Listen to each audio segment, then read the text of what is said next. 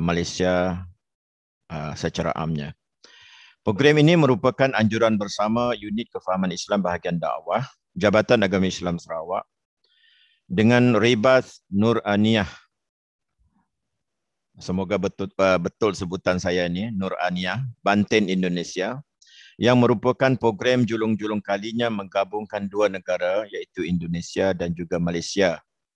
Kita sedar kalangan sepanjang pandemik, kekangan sepanjang pandemik COVID sembilan belas ini menyebabkan kesukaran dalam mengadakan banyak aktiviti bersemuka, aktiviti-aktiviti keagamaan maupun sosial, khususnya program seumpama ini. Walau bagaimanapun kita mempunyai keupayaan berinteraksi dan berkomunikasi dengan kemudahan I C T eh, di alam maya ini.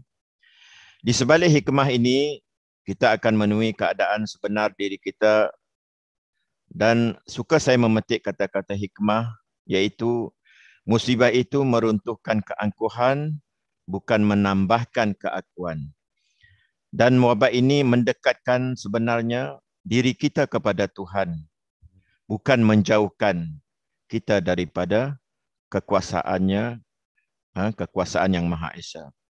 Semoga peluang bersama mendengar webinar yang akan disampaikan oleh Tuan Guru kita, Abuya Doktor Ar-Razi Hasyim, M A, dapat memberikan perkongsian ilmu yang sangat bermanfaat sebagai bekal dan panduan hidup kita di dunia dan akhirat.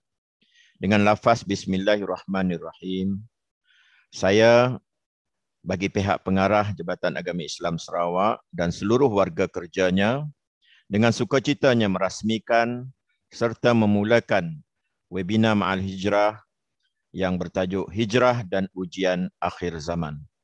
Falyatafaddal mashkura. Sekian, terima kasih.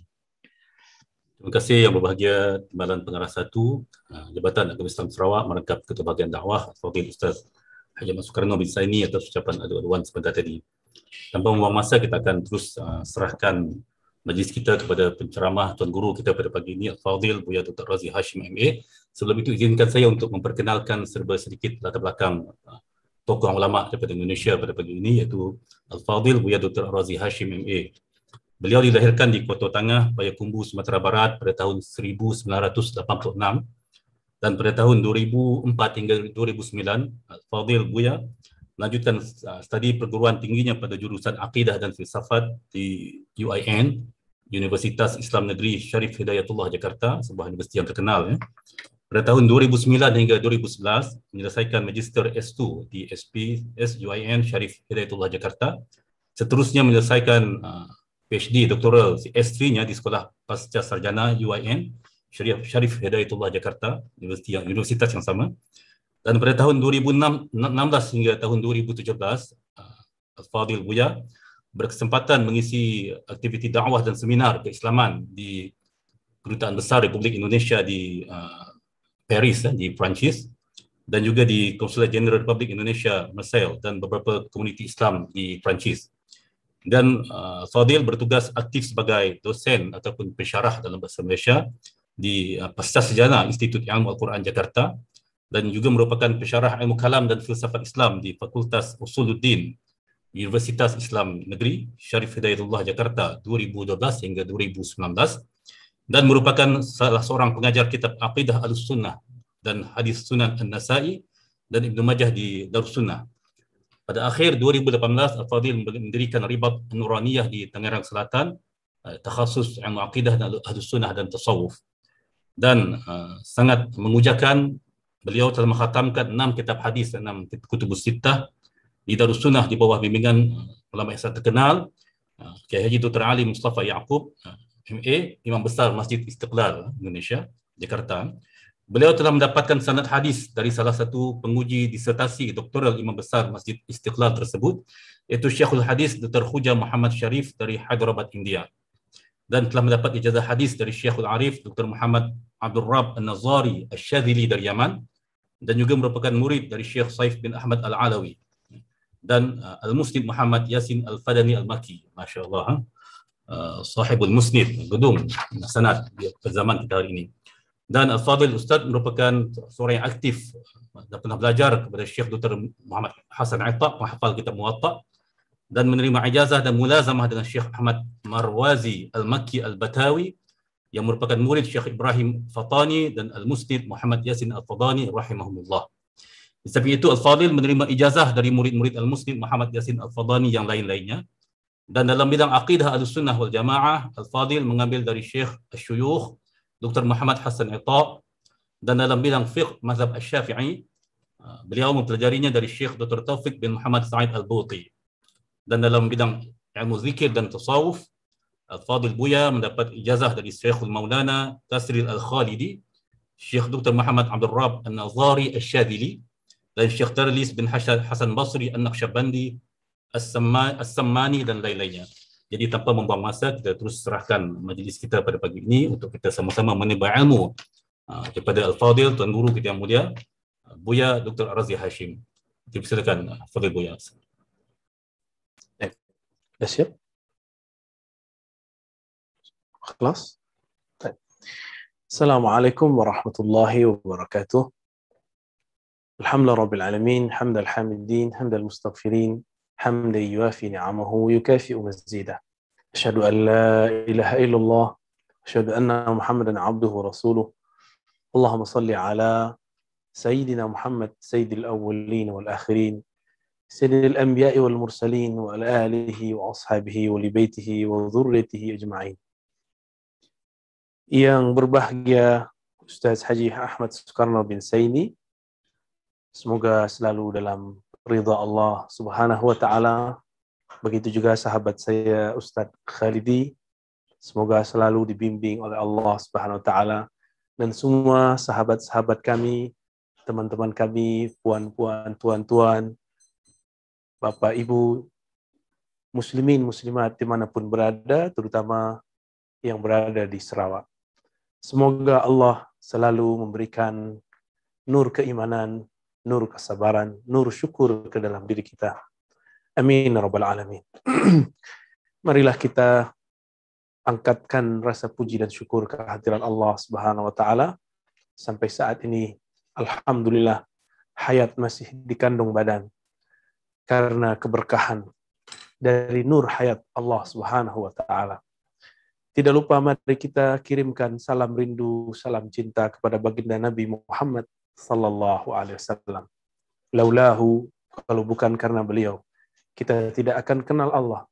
Kita tidak akan menjadi umat terpilih di akhir zaman. Muslimin, muslimat, sahabat-sahabat, saudara-saudaraku dimanapun berada, salah satu nikmat yang Allah berikan kepada kita, kepada umat manusia yang terhebat adalah ayaj'alahum ummatan fi akhir zaman, menjadikan mereka umat di akhir zaman. Dan betapa beruntungnya kita, kita dijadikan salah satu di antara mereka. Dulu Imam Al-Hakim At-Tirmidzi Al-Hafiz, beliau seorang ahli hadis yang juga ahli qalbu, ahli rohani, menyebutkan dalam kitab Khatmul Awliya bahwa ada sekitar dua belas para nabi yang secara sarahatan, secara eksplisit, secara langsung, secara terang benderang meminta kepada Allah Subhanahu wa taala agar menjadikan mereka umat Nabi Muhammad sallallahu alaihi wasallam. Kita tanpa meminta, Allah jadikan kita sebagai umat Nabi Muhammad sallallahu alaihi wasallam. Namun sahabat-sahabatku dimanapun berada, karena ini adalah umat terpilih, karena ini zaman terpilih, maka semua ujian, semua mara bahaya, semua bencana, semua tantangan, semua yang buruk, bahkan juga yang baik, itu ada di zaman ini. Meskipun kita bersyukur, kita sebagai umat yang dipilih oleh Allah, namun pilihan itu berbanding sejajar, berbanding setara dengan ujian yang akan menimpa kita. Namun namanya ujian, seseorang apabila dia mau naik kelas, mau naik makom, tentu dia akan mengalami ujian-ujian yang berat. Apabila kita masuk suatu organisasi, suatu sekolah, madrasah, satu university universitas, dan tidak diikutkan ujian, tidak terdaftar nama dalam daftar orang-orang yang ujian, tentu kita kemudian sedih, tentu kemudian kita bertanya-tanya. Maka orang-orang umat akhir zaman justru bertanya kepada Allah, kenapa aku tidak diuji? Maka benarlah kata Sidi Al-Arif Ibn Atha'illah As-Sakandari, Imam Syaziliyah fi Zamanih. Apa kata beliau?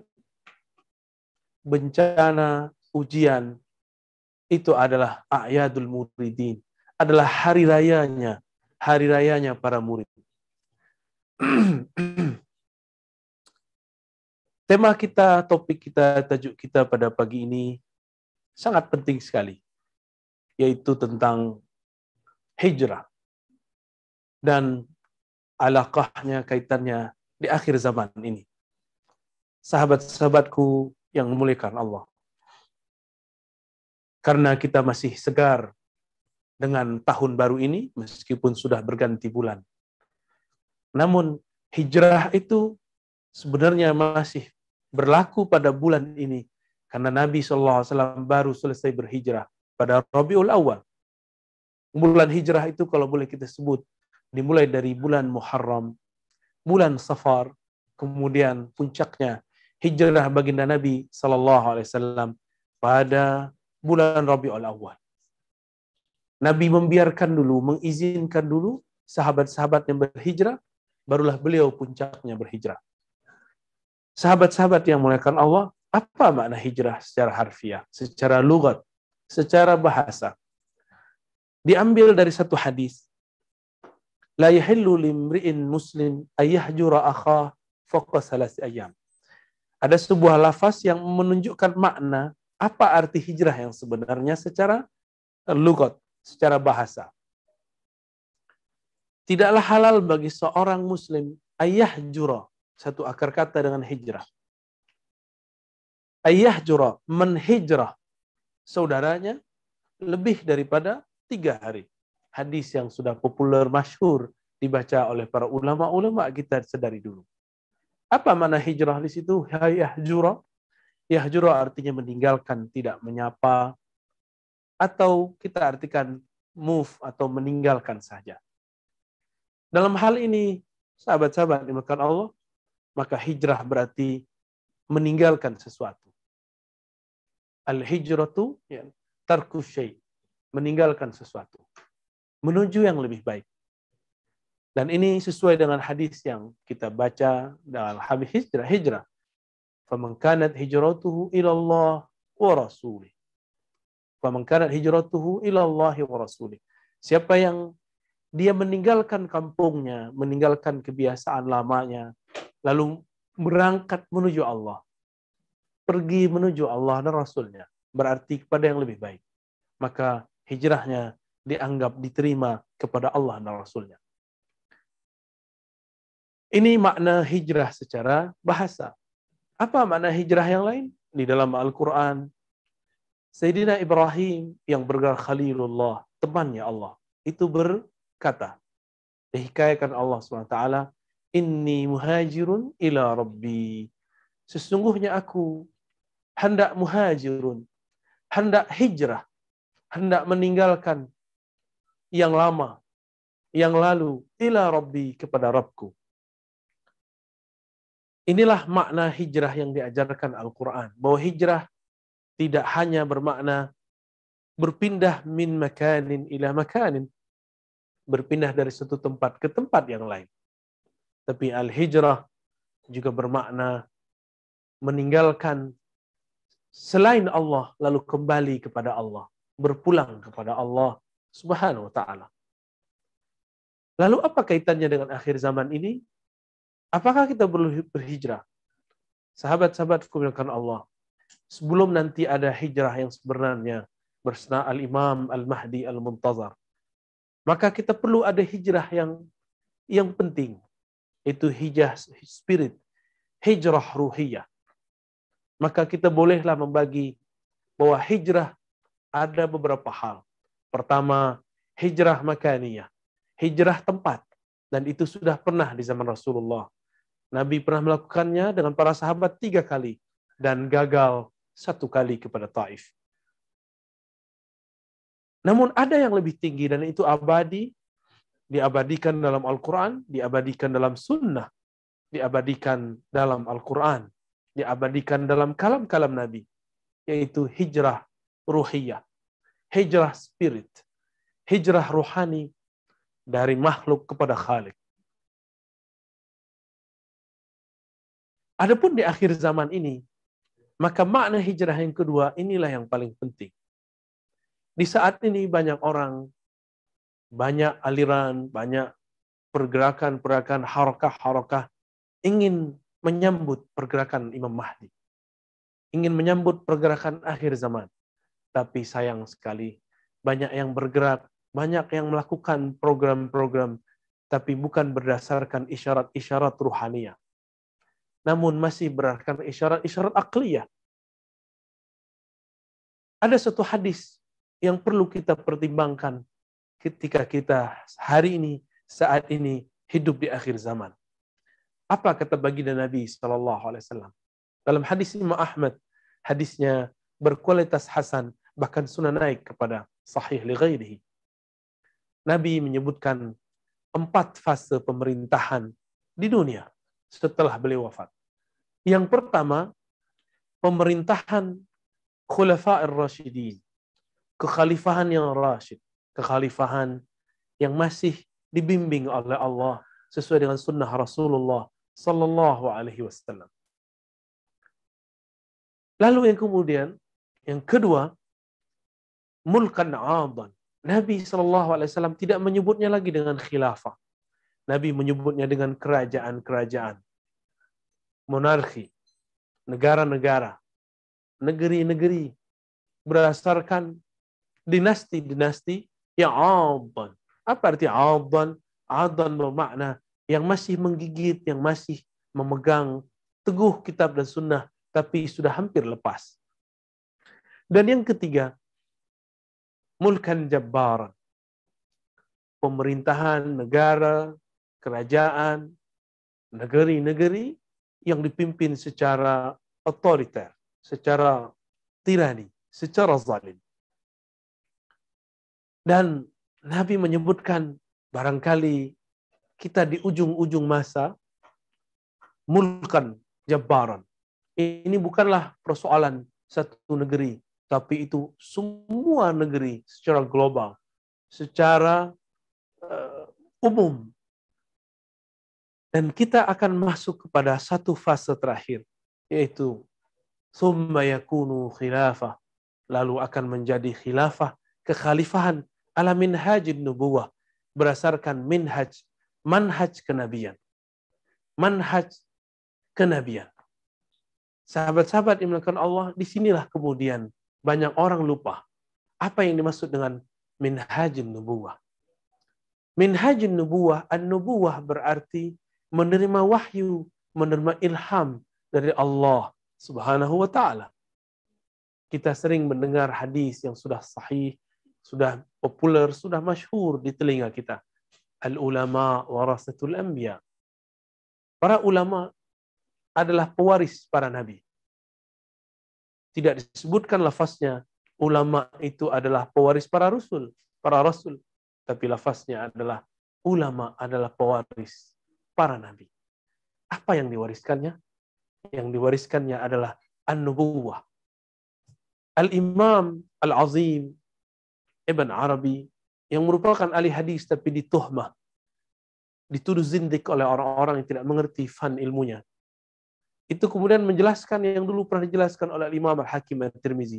Ternyata ilmu beliau ini sangat berkesesuaian, sangat diperlukan pada umat akhir zaman ini.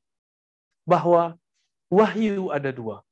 Ada wahyu tasyri', wahyu syariat, yang berisikan hukum-hukum yang baru dari Allah. Ini hanya ada pada Rasul. Namun, ada wahyu yang lain.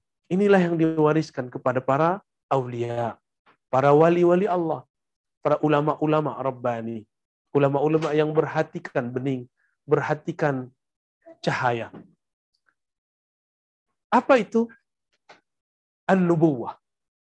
Nubu disebut wahyun nubuwah.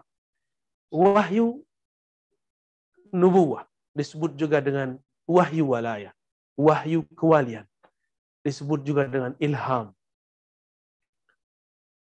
Di dalam Al-Quran, kata wahyu tidak terkhusus saja hanya kepada para nabi dan rasul. Dalam surah Al-Ma'idah ayat seratus sebelas misalnya, Allah mengatakan, "Aku mewahyukan kepada hawarijin an aminu bi," agar beriman kepadaku. Dalam surah Al-Anbiya disebutkan bahwa Allah mewahyukan kepada ummi Musa. Bahkan disebutkan dalam ayat yang lain, Allah mewahyukan kepada namal an-nahal, kepada semut-semut, kepada lebah-lebah, lebah-lebah madu. Artinya, wahyu yang berarti al-ikhbar as-sariya, pengkhabaran yang cepat, yang datang min hadratillahi azza wa jal, dari hadirat Allah subhanahu wa taala, tidak boleh terputus sampai akhir zaman. Jika dia terputus, maka terjadilah kiamat kubra, kiamat yang besar. Jika tidak ada lagi al-ulama, ulama pewaris nubuat kenabian, maka terjadilah kiamat. Maka ulama di situ bukan sahaja orang-orang yang mampu membaca kitab-kitab Arab, kitab-kitab yang tidak berbaris berharakat, yang bergelar doktor P H D, yang bergelar syekh, yang bergelar imam, bukan itu sahaja. Itu ulama intelektual, ulama secara akliyat. Tapi yang dimaksud dalam hadis ini adalah ulama ruhiyah. Ulama yang rohaninya terhubung dengan rohani Nabi sallallahu alaihi wasallam. Karena Nabilah pintu menuju Allah Subhanahu wa taala. Rohani orang ini mengikuti rohaniah Nabi sallallahu alaihi wasallam. Sahabat-sahabat yang dimuliakan Allah. Maka untuk menuju ke arah sana, akidah kita, akidah ahlus sunnah, yang kita biasa pendek dengan aswaja, ahlus sunnah wal jamaah, yang berpilar kepada tiga asas, tiga usul, tiga prinsip. Islam, iman, ihsan. Ini diperkokoh dengan dua, dua prinsip, dua sendi yang lain. Islam melahirkan mazhab, iman melahirkan manhaj akidah, al-ihsan melahirkan tariqah, tariqah keruhanian. Ini kemudian harus ditopang, harus disempurnakan dengan dua yang lain. Apakah yang dua itu? Yang pertama al-harakah. Yang ketiga, yang kedua adalah al-khilafah. Al-harakah apakah ia? Al-harakah para ulama. Para ulama yang mewariskan para nabi. Ulama ini mestilah seorang wali. Ulama ini mestilah orang yang takut kepada Allah. Ulama ini mesti mampu memahami bahasa-bahasa kenabian, isyarat-isyarat ilahiyah.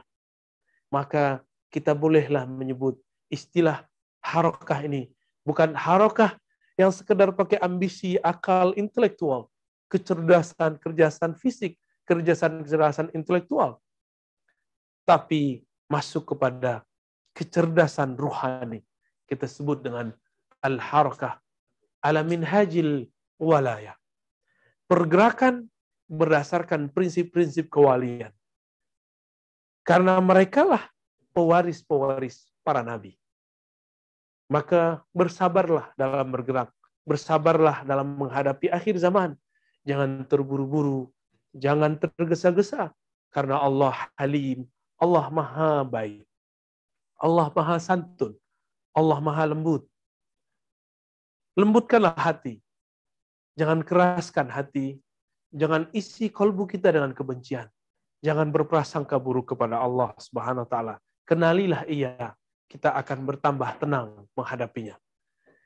Ini disebut al-harakah ala minhajil walayah. Wali-wali ini diberikan perangkat-perangkat batin dalam dirinya, yaitu ketajaman kalbu, kemantapan ruhani, kekuatan-kekuatan jiwa. Sahabat-sahabatku yang dimuliakan Allah, puan-puan, tuan-tuan dimanapun berada, apa yang kedua?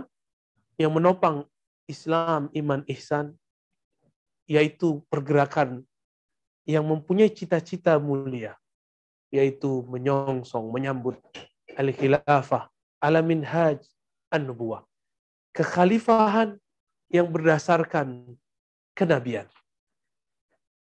Apa maknanya ini? Gerakan untuk menyongsong munculnya khilafah akhir zaman itu tidaklah kemudian dapat direncanakan, diinginkan serta-merta. Meskipun ada tujuh miliar manusia mengangkat seorang pemimpin yang disebut Mahdi, jika Allah tidak mengizinkannya, maka tidak akan terwujud sama sekali. Maka jangan terpancing dengan anggapan-anggapan, mimpi-mimpi, dengan pergerakan-pergerakan yang tergesa-gesa mengatakan pemimpin dia adalah Al-Mahdi, imam dia adalah Al-Mahdi. Nanti kita akan terbedaya, kita akan terkecoh. Kenapa? Karena hijrah di akhir zaman tidak berdasarkan ra'yu, pandangan-pandangan yang tergesa-gesa, apalagi cuma sekedar tebak-tebakan. Hari ini banyak sekali orang-orang yang bergerak di akhir zaman, itu menebak-nebak. Apakah ini, apakah si fulan, apakah ini, apakah si fulan, dan lain sebagainya. Sahabat-sahabat, karena Allah,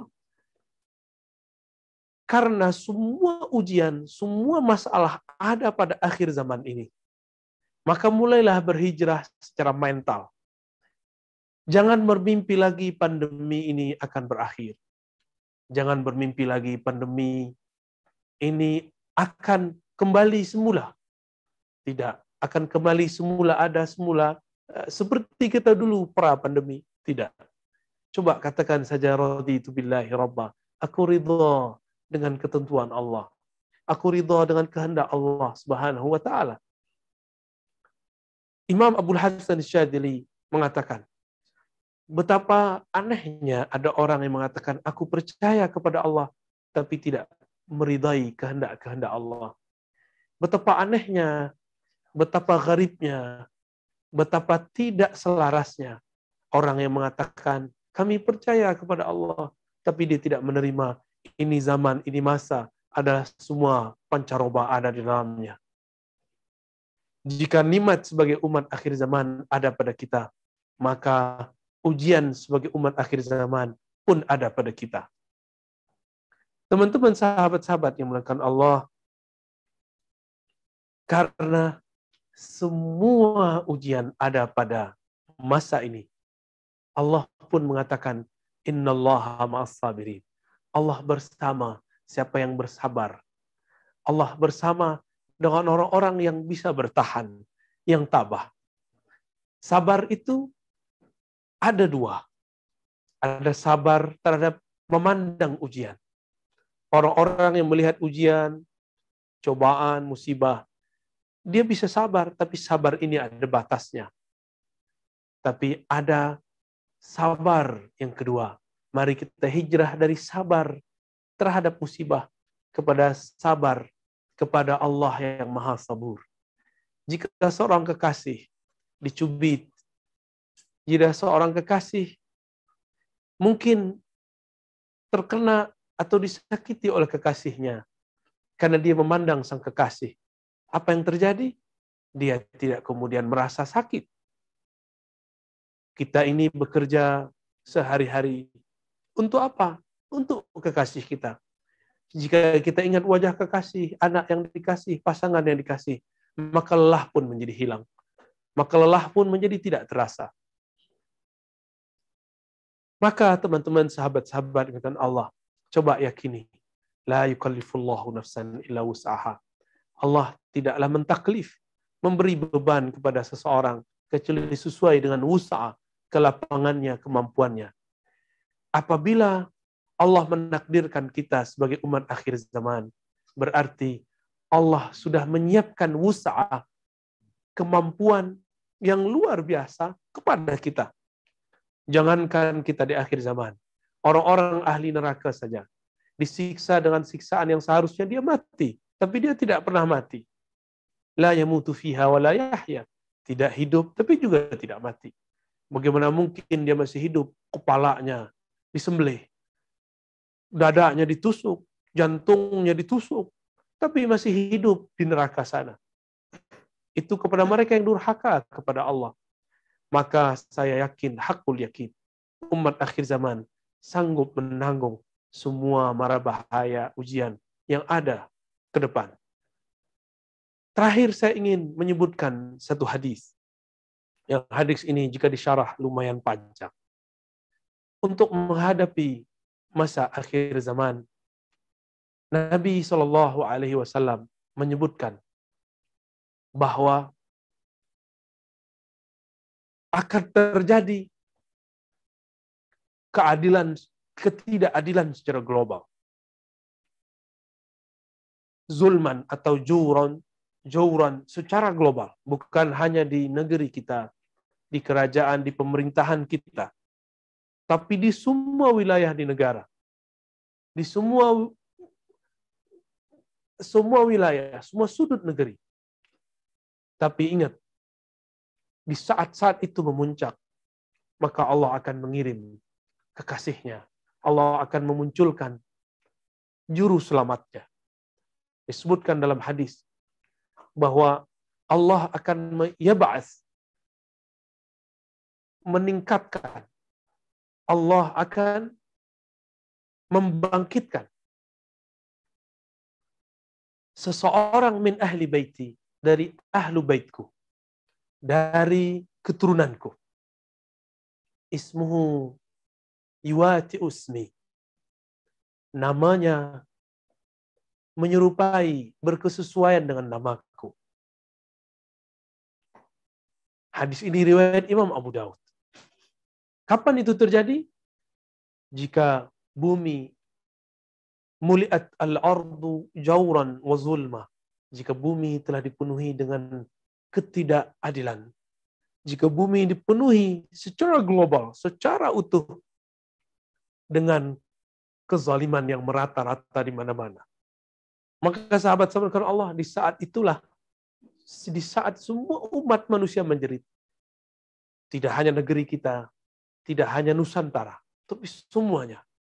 Maka Allah akan munculkan yang mana dia sekarang sudah bersiap-siap muncul. Namanya berkesesuaian niwati dengan namaku. Hadis Imam Abu Daud. Tapi banyak orang lupa apa makna isim nama di dalam bahasa Arab.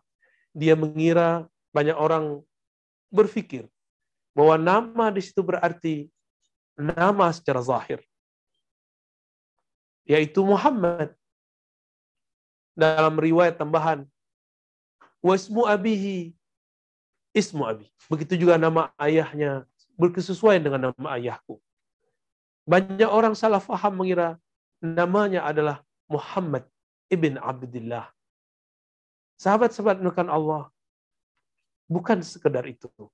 Mari kita-kita yang pernah belajar kitab-kitab Arab, teks-teks Arabiyah, atau disebut juga kitab-kitab Arab gundul, kitab kuning. Al-Imam Al-Bajuri, Imam Al-Bajuri ini salah satu syekh yang besar di Al-Azhar di masanya. Beliau mempunyai hasyiah yang banyak. Dalam beberapa hasyiah akidah, hasyiah kitab-kitab yang ditulis untuk mensyarah kitab akidahnya, kitab fiqihnya. Beliau mengatakan, al-ismu, nama al-ism itu bermakna dua. Ada dua makna yang terkandung dalam ism. Yang pertama, makna itu berarti al-wasm. Al-ism bermakna al-wasm. Apa arti wasm? Wasm artinya al-alamah, tanda-tanda. Jika diterjemahkan tanda-tanda, maka kita akan mengatakan ismuhu yuwati usmi. Tanda-tanda imam akhir zaman itu yang akan menyelamatkan kalian itu sama dengan tanda-tandaku. Bukan berarti namanya harus Muhammad. Karena nama Nabi sangat banyak sekali. Nama Nabi ada tiga ratus tiga belas yang kita tahu, yang ditulis oleh imam Al-Jazuli dalam Dalailul Khairat. Tanda-tanda pada Nabi, Nabi ketika kecil disembelih dadanya, dibersihkan oleh malaikat. Nabi mengalami lima mi'raj, puncaknya diangkat kehadiran Allah Subhanahu wa taala. Nabi disembunyikan oleh Allah. Nabi kemudian dipoles oleh Allah. Nabi kemudian dihiasi, ditutup oleh Allah dengan sifat-sifat basyariah, sifat-sifat alamiah sebagai manusia, sehingga banyak orang tidak mengira beliau sebagai Nabi. Hatta seorang Abu Lahab, Abu Jahal, paman beliau, tidak mengenali beliau. Lalu, tanda-tanda itu akan terjadi, namun dalam formulasi rupa yang mungkin berbeda. Dulu di zaman padang pasir, sekarang di zaman penuh modern, penuh ada kemajuan. Meskipun nanti suatu saat akan kembali sedia kala. Sahabat-sahabatku yang mengatakan Allah, lalu apa makna kedua dari al-luas, al-ism, nama? Yuwati usmuhu ismi. Namanya, nama juru selamat di akhir zaman, itu sama dengan namaku. Apa kata Imam Al-Bajuri? Beliau berkata, al-ismu bimakna al-as-sumung. Tadi al-wasm, sekarang as-sumung. As-sumung artinya tinggi. Kita sering menyebut sahibus sumung, yang mempunyai keluhuran ketinggian. Ketinggian apakah? Darajah. Tingkatan. Ketinggian apa lagi? Al-ulum. Ilmu-ilmu yang dipunyainya. Karena yang diangkat itu yarfa'illahu alladhina amanu walladhina utul ilma darajat. Yang diangkat itu orang yang percaya kepada Allah dan orang-orang yang diberikan ilmu di dalam dirinya. Ilmu itu mulia tergantung objeknya. Jika objek ilmu itu berkaitan terhadap sesuatu yang mulia, maka dia mulia. Jika ilmu itu berkaitan dengan sesuatu yang tidak mulia, maka dia tidak dianggap siapa saja. Ilmu yang paling mulia, kata Imam Al-Ghazali, asyraful ulum, al-ilmu billah. Ilmu yang paling mulia adalah ilmu mengenal Allah. Mengenal Allah pun ada empat ilmunya. Ada al-ilmu bil-af'al, ilmu mengenai perbuatan-perbuatan Allah yang bisa disaksikan secara kasat mata. Ada yang kedua, al-ilmu bil-asma, ilmu mengenai nama-namanya. Allah mempunyai banyak nama. Beberapa ditulis dalam hadis, ada seratus dua puluh, ada sembilan puluh sembilan nama. Semakin tinggi pengenalan seseorang terhadap nama-nama tersebut, maka semakin tinggi darajahnya di sisi Allah, apalagi di sisi manusia. Maka perhatikan orang-orang sekitar kita, ulama-ulama sekitar kita.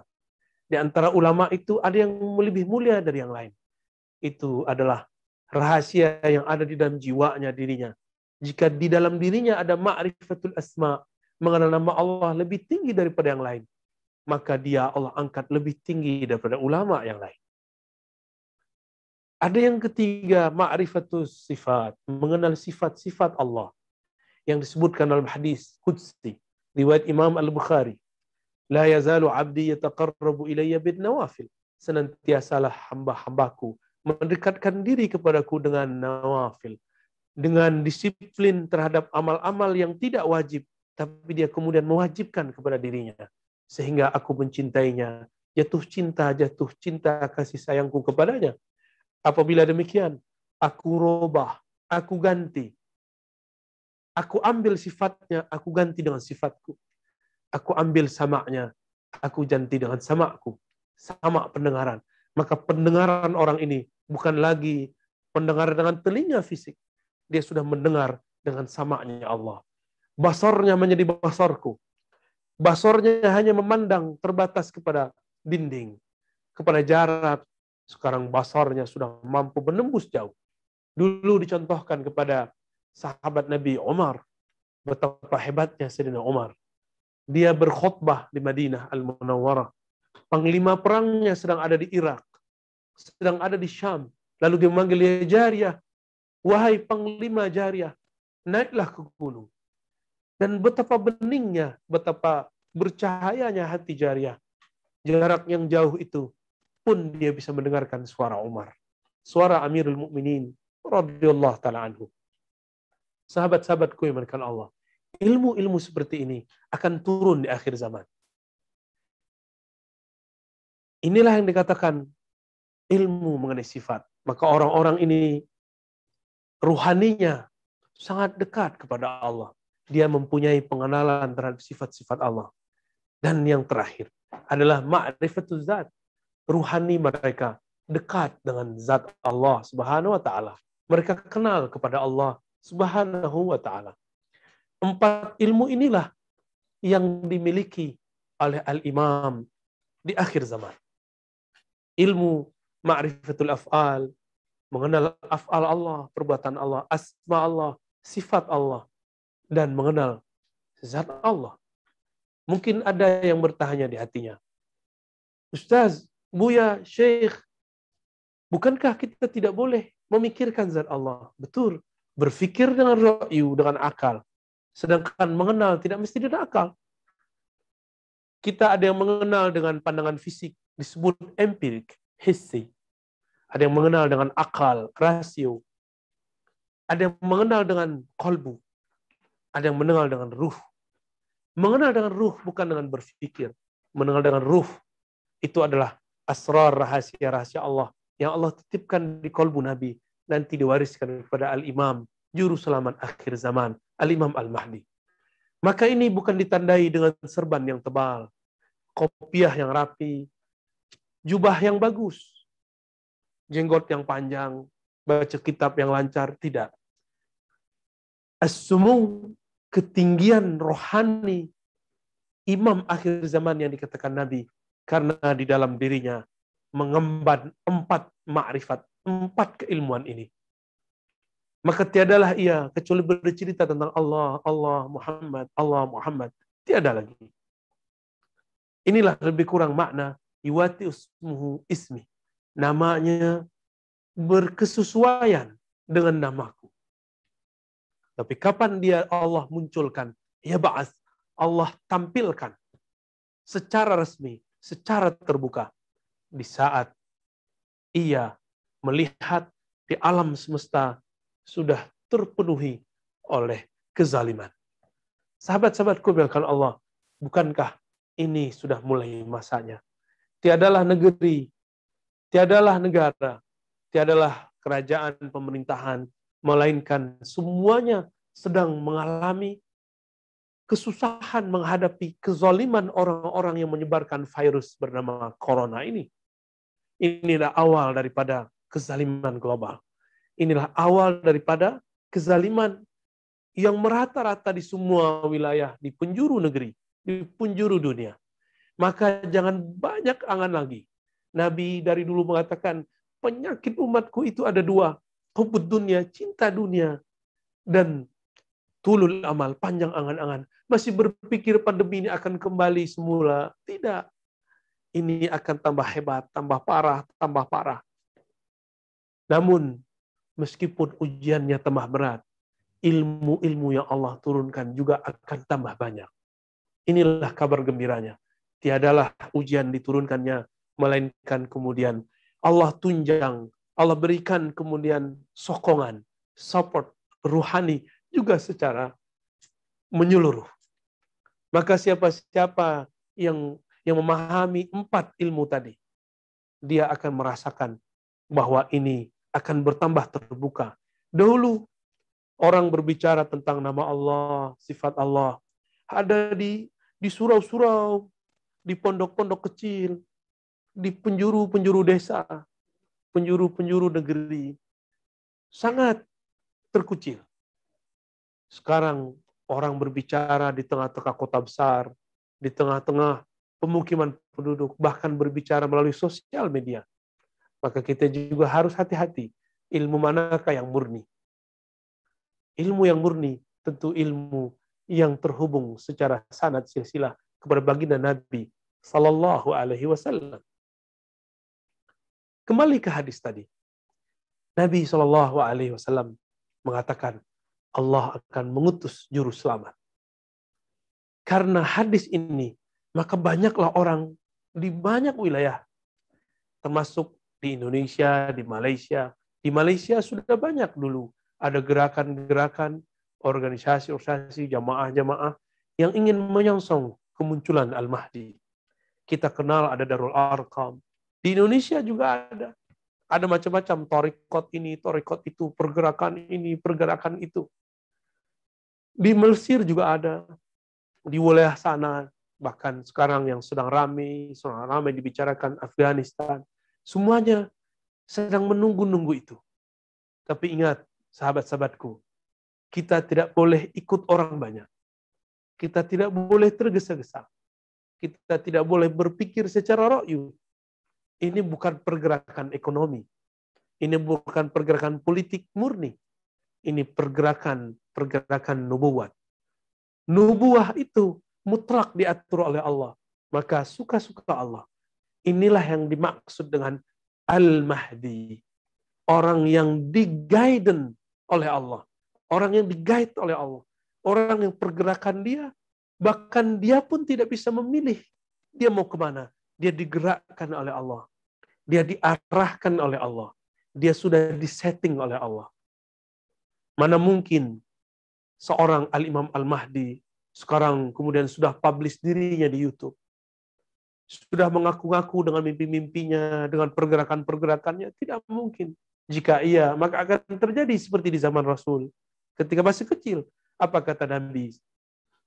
Dulu waktu aku kecil, waktu remaja, ada seorang pendeta bernama Buhairah memarahi Abu Talib karena Buhairah membaca ada tanda-tanda kenabian pada Nabi Muhammad shallallahu alaihi wasallam yang masih remaja, masih belia. Apa kata beliau? Wahai Abu Talib, bawa segera pulang anakmu. Karena jika tanda-tanda ini dibaca oleh Yahudi, maka mereka akan membunuhnya. Maksud saya sederhana. Karena sekarang masa yang genting, masa yang darurat, orang semuanya panik. Di saat panik, jangankan orang awam, bahkan beberapa ulama pun percaya, beberapa orang-orang yang mengaku Al-Mahdi itu dialah Al-Mahdi. Padahal Al-Mahdi tidak dengan diaku-aku. Al-Mahdi, orang yang di-guidance. Di Quran ada satu rumus, surat At-Taghabun. Wa may yu'min billah yahdi qalbah. Bahkan lafaz awalnya, ma asaba min musibatin illa biiznillah.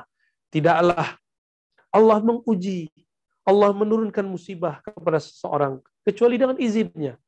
Maka pandemi ini meskipun makar dari musuh-musuh Allah, tapi memang Allah mengizinkannya. Berarti di balik itu ada hadiah-hadiah besar. Apa hadiah besar? Wa may yu'min billah yahdi qalbah.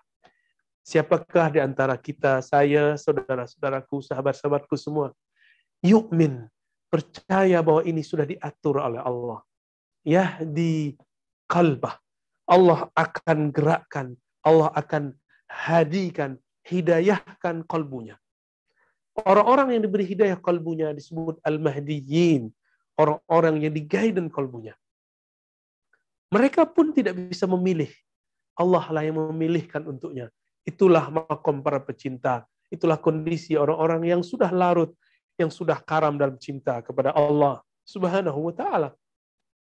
Dia tidak lagi memilih dengan pikirannya sahaja. Apalagi cuma berdasarkan tebak-tebakan, cocok-cocok logi, munasabat-munasabat yang tidak sahihah. Dia bergerak berdasarkan anjuran-anjuran, gerak-gerak dari Allah Subhanahu wa Ta'ala. Karena Allah berdialog tidak lewat akal seseorang. Bahkan Allah pun kepada kalbu hanya kemudian memberikan hidayah. Hidayah itu berisi, berisi simbol-simbol. Tapi Allah berkalam lewat ruh. Kalamnya tidak berhuruf, tidak bersuara. Isinya isyarat-isyarat semata diterjemahkan dalam kalbu. Itulah makna wa may yu'min billah yahdi qalbah. Jika engkau percaya kepada Allah, maka Allah akan tata kalbumu. Allah akan bantu arahkan kalbumu. Sahabat-sahabatku yang mulakan Allah, di akhir zaman ini, jangan terkecoh, Karena akan banyak yang mengaku dirinya Al-Mahdi. Dirinya sebagai orang yang diberi petunjuk. Maka salah satu hijrah kita di akhir zaman, jangan tergesa-gesa. Minta petunjuk kepada Allah. Minta khutuat-khutuat, harokah-harokah, langkah-langkah yang dibimbing langsung dari Allah Subhanahu wa ta'ala. Jika Nabi shallallahu alaihi wasallam mengatakan, min sa'adatil mar'i ayastakhira ilallah fi amri.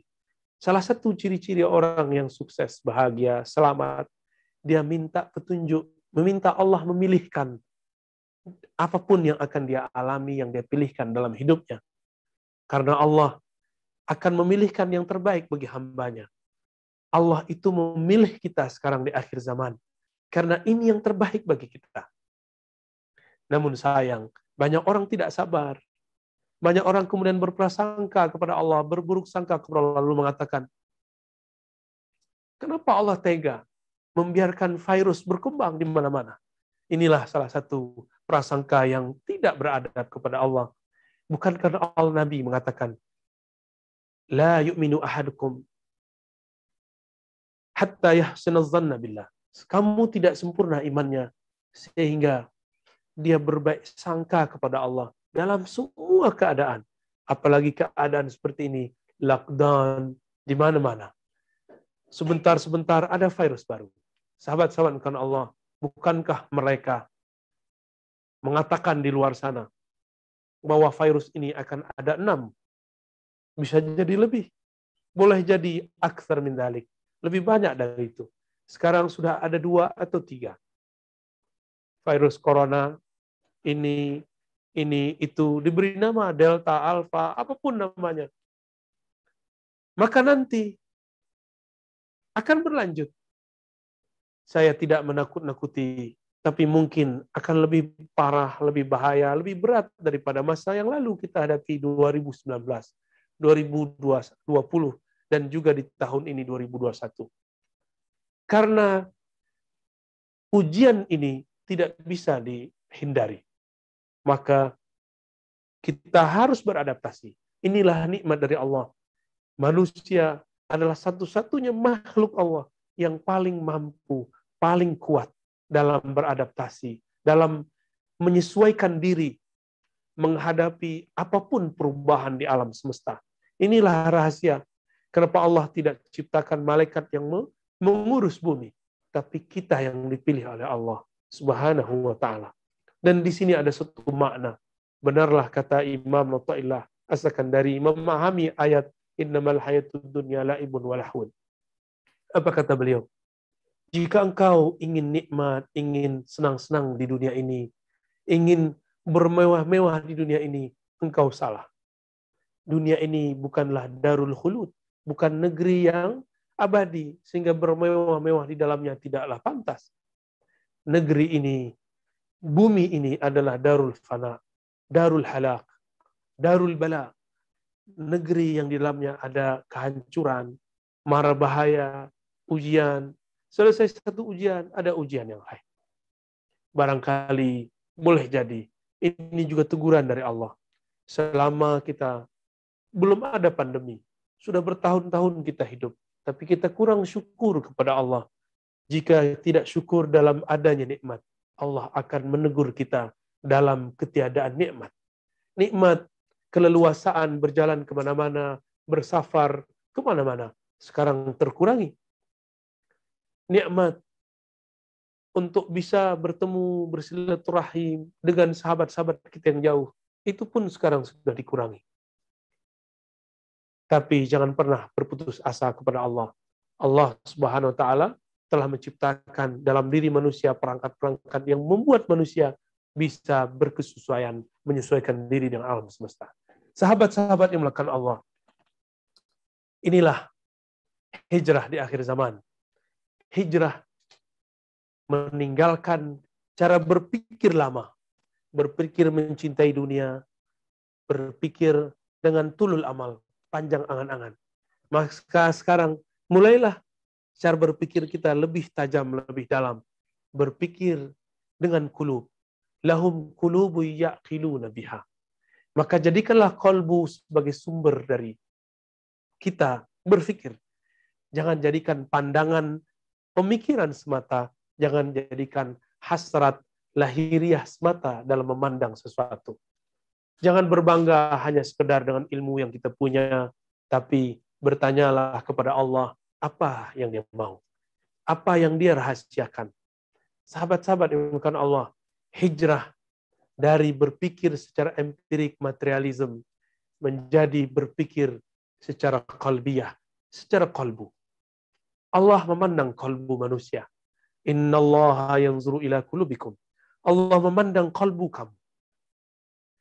Betapa malunya kita saat Allah Subhanahu wa taala memandang kalbu ini, ternyata di kalbu ini ada nama selainnya. Ada ketakutan kepada selainnya. Ada prasangka kepadanya.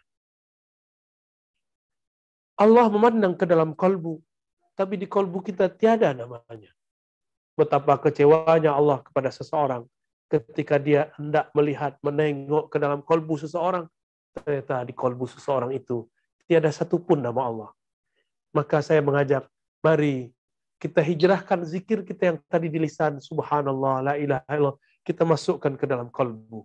Kita ajak kalbu ini juga menyebut namanya. Sehingga teranglah makna ayat, idza dzukirallah wajilat qulubuhum. Jika disebut nama Allah, maka bergetarlah qalb. Bukankah ini tanda-tanda orang yang cinta? Orang yang cinta, jatuh cinta kepada kekasihnya. Disebut nama kekasih, qalbunya bergetar. Jantungnya berdebar, badannya menggigil bergerak. Muncullah kerinduan, muncullah keinginan, ingin liqa, ingin bertemu. Sahabat-sahabat yang muliakan Allah, apabila kita sudah hijrah dari membaca nama Allah dari lisan, kemudian masuk ke dalam kalbu, maka kita pun juga harus hijrah secara zan. Zan prasangka kita. Dari su'uzan, dari berpikir, Allah, kenapa engkau menjadikan aku umat-umat yang mendapatkan mara bahaya? Sekarang kita ganti, kita switch. Kita katakan, ya Rabb, pasti ujian ini adalah cara engkau untuk memperkuat jiwa kami. Orang yang biasa menempa dirinya dengan latihan-latihan fisik. Jika berlatih dengan fisik, sehari push up kita sepuluh kali, empat puluh kali. Selama sepekan, seminggu, tujuh hari, sebulan, maka akan muncul otot yang kekar, badan yang kuat. Selama empat puluh hari. Apabila orang melatih kakinya berjalan setiap pagi, setiap hari, maka kalbunya, maka badannya, kakinya akan kuat daripada sebelumnya. Jika pada pekan ini sanggup berjalan satu kilometer, maka dalam waktu sebulan dia mungkin sanggup berjalan lebih dari dua meter. Begitulah orang yang melatih kalbu. Apabila kalbu sudah dilatih, maka latihlah tidak hanya fisik kita, latih juga kalbu. Inilah hijrah ruhiyah, hijrah kalbu. Melatih kalbu kita dengan makna, dengan asma, dengan husnuzon kepada Allah Subhanahu wa taala. Maka sahabat-sahabat dimuliakan Allah, hijrah di akhir zaman. Ini adalah hijrah paling penting yang mana Nabi shallallahu alaihi wasallam dulu pernah mengatakan, la hijrata ba'dal fathi. Tiada ada lagi hijrah setelah Fathu Mekah. Fathu Mekah itu ada dua kali. Ada Fathu Mekah di zaman Rasulullah. Ada Fathu Mekah di zaman Imam Mahdi. Fathu Mekah di zaman Rasulullah shallallahu alaihi wasallam. Nabi sudah menutupnya dan mengatakan, la hijrata ba'dal fath. Setelah Fathu Mekah tidak ada lagi hijrah. Illa jihadun wa niyyah. Kecuali hanya sekedar jihad, perjuangan, pengorbanan, dan niat yang tulus, niat yang bening, niat yang berasal dari hati nurani yang bercahaya. Nanti juga akan ada hijrah yang kedua, yaitu hijrah bersama Imam akhir zaman. Ketika semua umat manusia mengambil baiat kepadanya di Makkah Al-Mukarramah ma baina ar-ruknil yamani wa maqam Ibrahim, antara rukun Yamani dan maqam Ibrahim. Disitulah semua orang memberikan sumpah setianya kepada imam akhir zaman, al-Imam Mahdi. Jika kita masih belum sanggup membayangkan bagaimana cara Allah memindahkan kita nanti, padahal nanti semuanya manual, tidak ada pesawat, kapal terbang, tidak ada apapun, tidak ada yang mampu kita gerakkan. Kereta tidak berjalan, mobil tidak berjalan, sepeda tidak berjalan, apapun, handphone pun, smartphone tidak bekerja. Tapi di saat itu, jika kolbu sudah dilatih, jika kolbu sudah dihijrahkan, maka kolbu ini akan mampu menangkap bahasa. Kolbu ini akan bisa bergerak. Al-arwah junudun mujannadah. Roh-roh itu, arwah-arwah itu, ibarat tentara yang berbaris-baris. Dia bisa berkomunikasi satu sama lain, walaupun terpisah jarak. Maka sebelum zaman itu terjadi, sahabat-sahabat kulikan Allah, mari dari hijrah akal ke dalam kolbu, hijrah kolbu kepada ruh kita. Maka nanti Allah akan berikan smartphone sejati, smartphone hakiki, yaitu kemampuan komunikasi kolbu kita, ruh kita dengan Allah Subhanahu wa ta'ala. Inilah yang Allah berikan kepada Sayyidina Umar tadi, yang bisa berdialog jarak jauh. Inilah yang diberikan kepada seorang ibu yang tulus mendidik anaknya, merawat anaknya. Jarak jauh pun dia bisa merasakan firasat kejadian tentang anaknya. Maka sahabat-sahabat kawan Allah, inti kajian kita pada pagi ini adalah mari hijrah dari dunia, cinta dunia, cinta kepada material, cinta kepada diri yang zahir, kepada yang batin. Mencintai dunia kepada mencintai Rabbud dunia.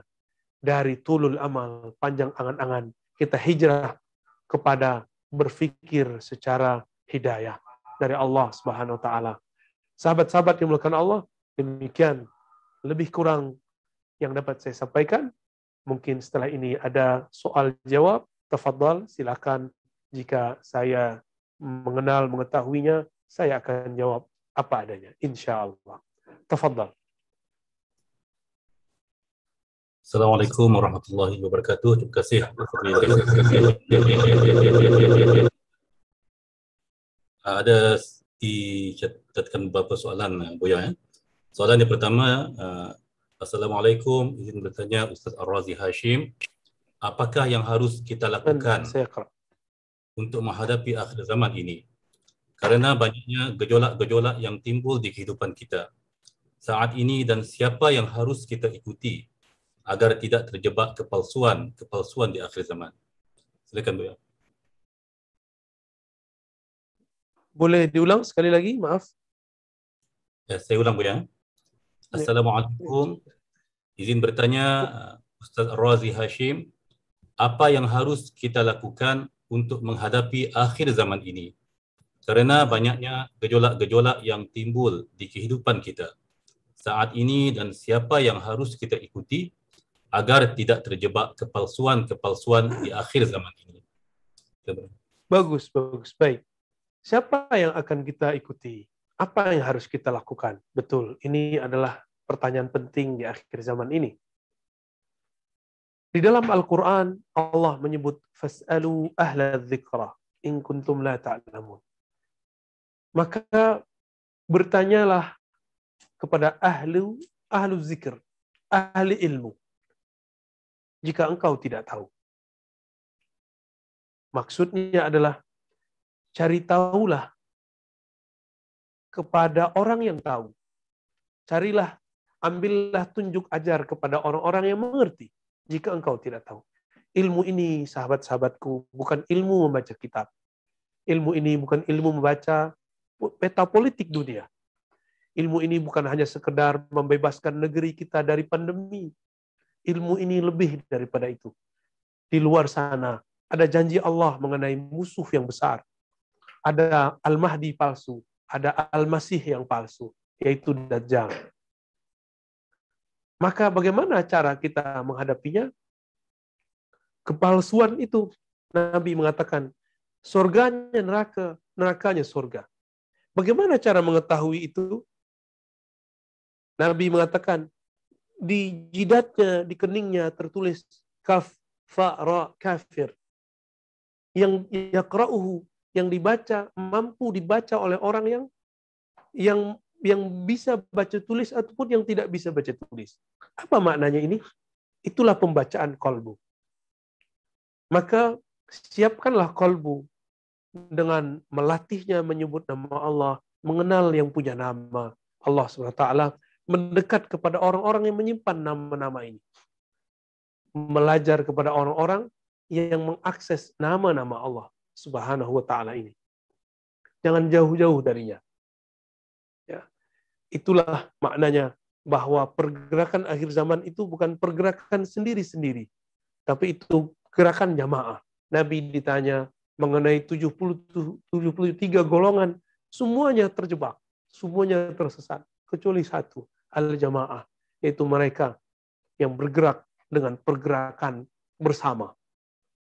Al-jamaah ini, kalbunya selalu terkoneksi kepada Allah subhanahu wa ta'ala. Maka siapkan kalbu. Dengan apa disiapkan? وَمَنْ يُؤْمِنْ بِاللَّهِ يَهْدِ قَلْبَهُ. Percaya kepada Allah, berbaik sangka kepada Allah. Nanti kalbu kita akan membimbing. Kalbu kita akan menggait kita menuju jalannya. Lalu siapa yang kita ikuti? Ikutilah Sayyidul Qulub. Orang-orang yang kalbunya paling kuat energinya. Paling mengerti isyarat-isyaratnya. Mereka lah yang kita ikuti. Maka ini bukan ilmu tebak-tebakan. Bukan ilmu tergesa-gesa. Tapi ini adalah ilmu rohani. Sering-seringlah setiap hari salat hajat, salat istikharah. Maka saya semenjak hari ini mengajak sahabat-sahabat semua, salat istikharahlah setiap hari, salat hajatlah setiap hari. Minta supaya Allah memberi hidayah, memberi isyarat ke dalam kalbu kita semua mengenai jalan di akhir zaman ini. Wallahu a'lam. Soalan yang kedua, Buya Dokter, nah, dari Hasanatul Akbar katanya, Assalamualaikum Buya, izin bertanya, akhir-akhir ini semakin banyak gerakan untuk memerdekakan negeri Syam, Palestina. Mereka berkata bahwa kita harus berjuang untuk kemerdekaan mereka. Tidak boleh diam agar bisa masuk ke dalam barisan Imam Mahdi. Bagaimana tanggapan Buya? Seperti yang saya katakan tadi, ini bukan hanya pergerakan politik murni, bukan gerakan nafsu, bukan gerakan kebencian. Bukan gerakan militer semata, tapi ini gerakan rohani. Semua kita merindukan Al-Quds. Kita cinta kepada Al-Quds. Karena disitulah para nabi, Nabi Ibrahim mendirikan tempat menyembah Allah. Inilah rumah. Rumah atau tempat yang dulu Allah jadikan berkumpulnya seratus dua puluh empat ribu para nabi. Menjadi makmum ketika dipimpin oleh baginda Nabi Muhammad shallallahu alaihi wasallam sebelum beliau diangkat ke langit. Sahabat-sahabat yang melakukan Allah, siapa yang tidak mau membebaskan negeri Palestina? Tapi hati-hati, pergerakan membebaskan Palestina tidak akan pernah berhasil kecuali melalui Al-Imam Al-Mahdi. Ini saya ulangi. Sehebat apapun kita sekarang berusaha, sehebat apapun sekarang persenjataan kita, kita tidak akan sanggup memenangkan perjuangan di tanah suci yang kita rindui itu, Al-Quds, kecuali melalui tentara-tentara Al-Mahdiyin, yang mereka bergerak bukan dengan kebencian, bergerak dengan kalbunya. Mereka tidak pernah eksploitasi umat. Mereka selalu menjadi pelita-pelita umat. Maka meskipun sekarang banyak pergerakan-pergerakan itu, tapi hemat saya, hampir semua pergerakan ini masih menggunakan ro'yunya. Merasa kelompoknya paling benar, merasa gerakannya paling maju. Jika kita kritik sedikit saja, mereka marah. Jika kita menyinggung saja sedikit, mereka kemudian emosi. Saya pun tidak menggantung harapan kepada gerakan-gerakan yang ada saat ini. Kita sedang bersiap menunggu pergerakan daripada Al-Mahdiyin, tentara-tentara Allah yang Allah siapkan di akhir zaman, yang akan membebaskan negeri tercinta, negeri Al-Quds. Maka yang sekarang ini kita cukup berdoa. Sekarang ini kita, jika kita ada uang berlebih, jika ada duit yang berlebih, kita kirimlah melalui jalur yang benar, jalur yang sah kepada sahabat-sahabat kita yang menderita di sana. Betapa menderitanya mereka. Mereka di saat anak-anak sekarang bisa berjalan, bisa bermain, bisa apapun semua. Tapi sekarang mereka tidak bisa apa-apa. Mereka tersiksa oleh apa yang ada. Tidak bisa ngapain. Maka sahabat-sahabat yang memuliakan Allah, kami katakan, bersabarlah. Wahai Ahlul Quds, bersabarlah. Pertolongan Allah akan datang. Nasrullah qarib. Pertolongan Allah akan dekat. Insya Allah kami bersama dengan kalian. Wallahu a'lam. Soalan yang ketiga, Bu ya. Assalamualaikum warahmatullahi wabarakatuh, Bu ya. Izin bertanya, bagaimana cara mendapat ilmu laduni? Bagaimana ciri-ciri orang yang mendapatkannya? Dan apakah orang yang mendapat ilmu laduni adalah orang-orang yang bertariqah atau bisa orang awam? Ya, laduni berarti ilmu yang langsung didapat dari sisi Allah. Ladun artinya yang langsung diambil dari hadiratnya, dari Allah Subhanahu wa taala. Jika di Quran dikatakan wa innaka latulaqqal Quran min ladun hakimin alim. Muhammad, engkau sungguh tulaqqa mentalaqikan, mengambil Al-Quran, kalau bahasa anak muda sekarang mendownload mendownload, mengunduh Al-Quran, langsung min ladun, dari server, dari sisi Allah Subhanahu wa ta'ala yang hakim, yang bijaksana, yang alim, yang maha berpengetahuan. Lalu bagaimana caranya supaya dapat laduni? Kata Allah Ta'ala, jika engkau cinta aku, fattabi'uni, ikutilah kekasihku, ikutilah Nabi Muhammad. In kuntum tuhibbunallah fattabi'uni. Jika engkau cinta kepada Allah, maka ikutilah jalan kekasihku. Nabi Muhammad itu seorang yang bukan akademisi. Dia bukan orang university. Dia bukan orang pesantren. Dia seorang yang ummi. An-Nabi al-Ummi. Tapi Allah Ta'ala melihat ada kebeningan di kalbunya. Maka Allah Ta'ala menumpahkan rahasia-rahasia ke dalam kalbunya. Lalu bagaimana caranya? Ummikanlah diri kita. Jangan merasa alim. Jangan merasa pintar. Tobatlah secara rohani. Tobatlah secara batin. Maka awamkah dia? Ulamakah dia? Intelektualkah dia?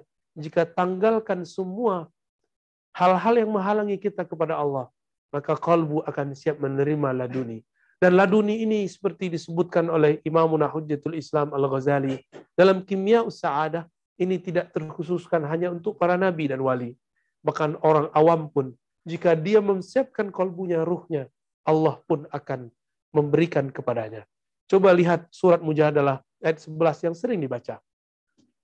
Allah mengangkat orang-orang yang percaya, yang beriman. Walladzina utul ilma. Dan orang-orang yang diberikan ilmu.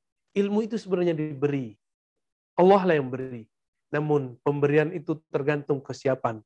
Kenapa orang awam tidak banyak diberi? Karena kesiapan kalbu dan ruhaninya tidak sesiap para ulama. Tidak sesiap setangguh orang-orang yang terlatih kepada Allah Subhanahu wa taala. Wallahu a'lam. Buya, soalan yang keempat, Buya Dokter. Assalamualaikum, Buya. Izin bertanya, di mana kita bisa belajar ma'rifat tersebut? Ya, tadi saya menyebutkan bahwa al-ism, salah satu makna daripada nama, namanya imam akhir zaman itu sama dengan namaku. Artinya, pengetahuannya mencakup pengetahuan-pengetahuan yang empat. Apakah itu? Pengetahuan mengenai asma, nama, af'al, af'al dulu, nama, kemudian sifat, lalu zat. Dari manakah kita mengetahui itu? Kita akan dapat mengetahuinya jika ilmu fikih berkaitan dengan zahir, syarat, dan batal. Maka kita belajar kepada ahli fikih. Jika ilmu akidah kita belajar kepada ulama ahli manhaj akidah, maka belajar ilmu ma'rifatul asma, ma'rifatul af'al, ma'rifatul sifat, ma'rifatul zat, kita dapat mempelajarinya dari kekasih-kekasihnya. Yang dia sebut, ala inna awliya Allah, ketahuilah sungguhnya wali-wali Allah, la khawfun alaihim wa lahum yahzanun, mereka karena bersama denganku, mereka tidak ada kegandau, kegundahan, kegalauan, kesedihan yang berarti. Siapakah mereka? Ulama yang rohaninya bersanad kepada Rasulullah, yang rohaninya bersilsilah terhubung kepada Rasulullah.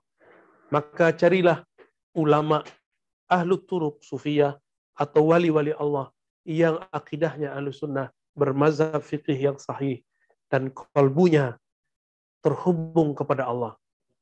Insya Allah mereka akan membimbing kita ke jalan jalan yang telah kita sebutkan tadi. Wallahu a'lam. Soalan yang seterusnya, Buya. Doa apa yang paling tinggi? Apakah doa kunut? Kedua, saya pernah mendengar hadis qudsi, awwaluddin ma'rifatullah. Awal-awal mempelajari agama adalah mengenal Allah. Bagaimana dengan orang yang bilang belajar syariat sahaja dulu karena ilmu ma'rifat ketinggian? Maksudnya tinggi di mana, Buya? Padahal benar, padahal kan benar dasar agama mengenal siapa yang punya agama. Salam cinta, Buya. Salam cinta. Ya. Awwaluddin ma'rifatullah. Itu bukan hadis qudsi, saya harus luruskan sejenak. Itu adalah kalam ulama menerjemahkan surat Muhammad ayat sebelas, fa'alam annahu la ilaha illallah. Maka ketahuilah, ilmuilah bahwasannya tiada ilah, tiada yang berhak disembah, tiada Tuhan kecuali Allah.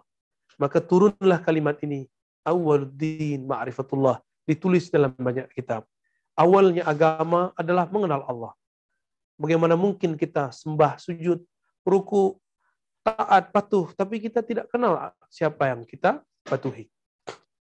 Lalu bagaimana dengan kata orang, sebagian orang mengatakan, kita belajar syariat dulu. Syariat dalam pengertian dia adalah fikih. Baru nanti belajar makrifat. Sahabat-sahabatku yang melakukan Allah.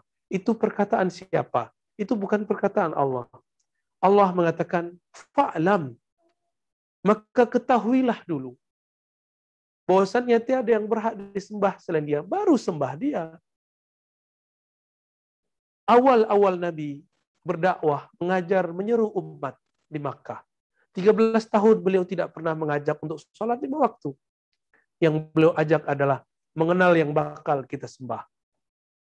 Maka Nabi mengatakan, umirtu, aku diperintah untuk apa? An a'budallah, untuk menyembah Allah. Ibnu Abbas mengartikan, aku diperintahkan untuk mengajarkan ma'rifatullah. Maka saya mengajak para ahli fikih, ahli baca kitab, ulama-ulama, coba ganti kalimat ini. Mau sampai kapan kita akan syariat yang bagus? Syariat ada luas. Bahkan ulama yang berbicara begini pun, kitab majmu' karya Imam Nawawi pun dia tidak khatam. Kitab Minhaj pun dia tidak faham. Kifatul Akhyar pun belum tuh khatam. Lalu untuk apa kalam ini? Kalam ini adalah kalam-kalam skeptis. Kalam-kalam yang putus asa, tidak bisa mengenal Allah Subhanahu wa Ta'ala. Jangan begitu. Mari kita ikuti kalam Allah. Kalam Allah di atas segala kalam. Fadlu kalamillah. Keutamaan kalam Allah lebih mulia, seperti mana Allah lebih mulia daripada seluruh makhluknya. Allah mengatakan, fa'alam annahu la ilah. Itulah terjemahannya. Awal agama menyembah, mengenal Allah subhanahu wa taala. Itulah makna, tidaklah aku ciptakan jin dan manusia, kecuali untuk menyembah, artinya mengenal. Karena tidak mungkin kita menyembah, kecuali kita kenal siapa yang disembah. Pernahkah tuan-tuan, puan-puan bertemu seseorang? Orang ini sebenarnya orang mulia. Tapi karena kita tidak kenal dia, kita tidak menyapanya, kita tidak ta'zim, tidak bersalam kepadanya.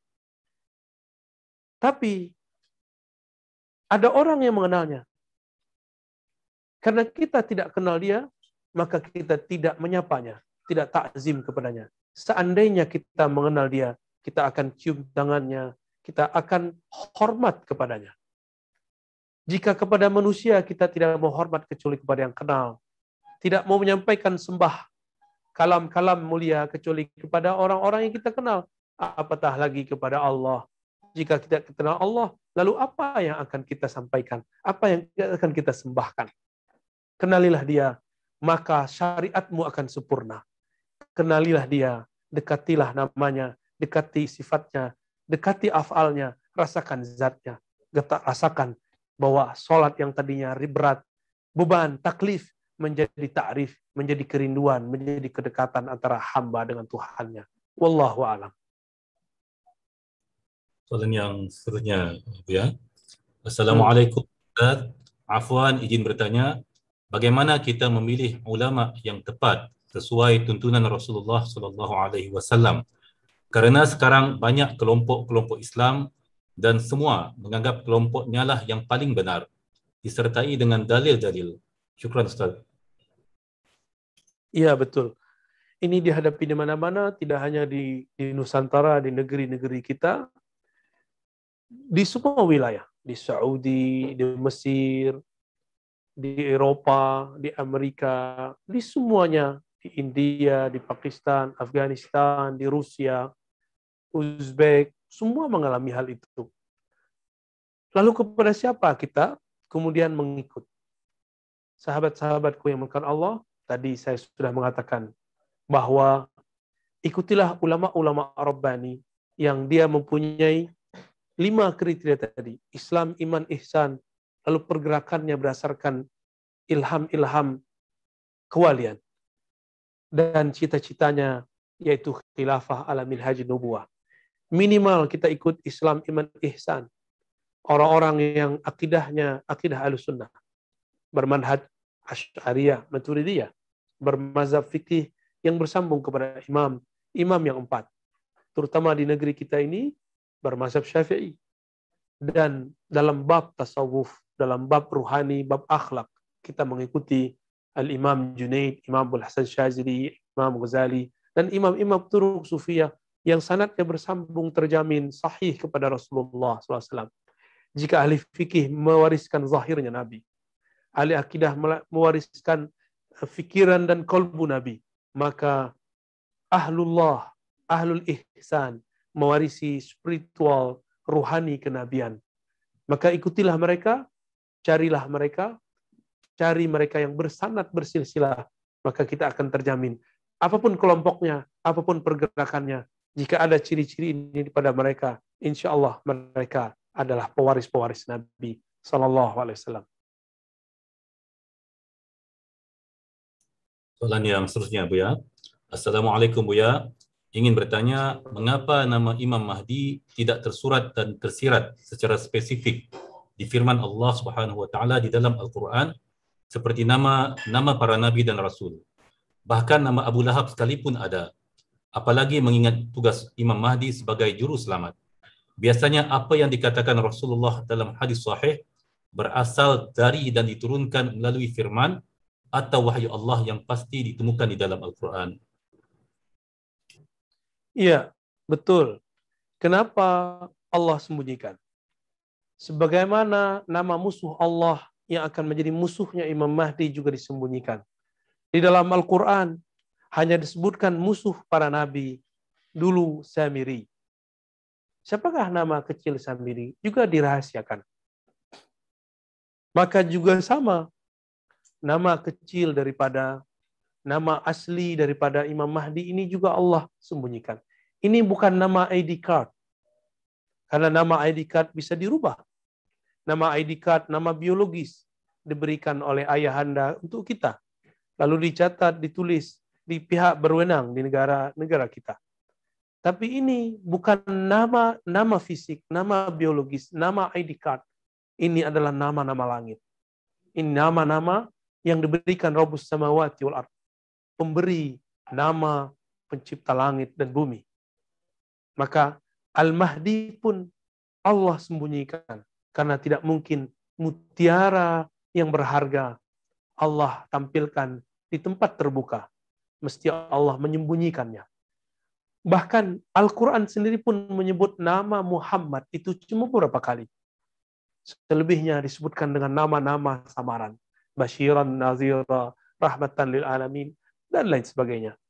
Apatah lagi nama Imam Akhir Zaman. Tentu lebih misterius lagi, lebih secret lagi, lebih rahasia lagi. Untuk apa itu? Supaya yang mengenal dia, yang membersamai dia, hanyalah orang-orang yang punya secret antara dia dan Allah. Yang orang-orang ini kolbunya bisa membaca rahasia-rahasia. Dan pasti yang bersama Alim Al-Mahdi adalah orang-orang ahli kolbu. Bukan orang-orang yang hanya ahli ra'yu. Bukan pergerakan-pergerakan emosional. Bukan pergerakan-pergerakan sekedar tebak-tebakan, munasabat-munasabat, cocok logi. Wallahu a'lam bishawab. Soalan yang khususnya, Bu ya. Saya nak bertanya, benarkah sekarang ini sudah tidak ada nahi mungkar? Hanya amar ma'ruf sahaja. Fokus hanya kepada keluarga sahaja. Benarkah, Bu ya? Mohon pencerahan. Tidak. Dua-duanya tetap berjalan. Namun, sebagaimana lafaznya didahulukan amar ma'ruf, lalu baru nahi mungkar. Maka, dahulukanlah yang didahulukan Allah. Apa arti amar al-amru bil ma'ruf? Al-amru artinya mengajak. Bil ma'ruf dengan sesuatu yang dikenal baik oleh seseorang. Bukan memerintah-merintah sesuatu yang dia tidak tahu. Maka ma'ruf ini ada kata kuncinya. Bahwa ini sudah kita lakukan. Ini sudah kita ambil. Ini sudah kita contohkan. Maka al-amru bil ma'ruf artinya mencontohkan kebaikan-kebaikan. Apa arti munkar? Sesuatu yang nilai baiknya munkar tidak dikenal, nakirah. Sahabat-sahabat dimakan Allah, apabila seseorang mendirikan, menegakkan amar ma'ruf di saat yang sama, nahi munkar juga ditegakkan. Setiap kali ma'ruf diangkat, maka munkar pun terbuang. Jadi ini bukan suatu hal yang terpisah. Dua-duanya berjalan bersamaan. Apakah benar kata-kata orang bahwa sekarang ini hanya amar ma'ruf, nahi mungkar kepada keluarga? Bukan begitu.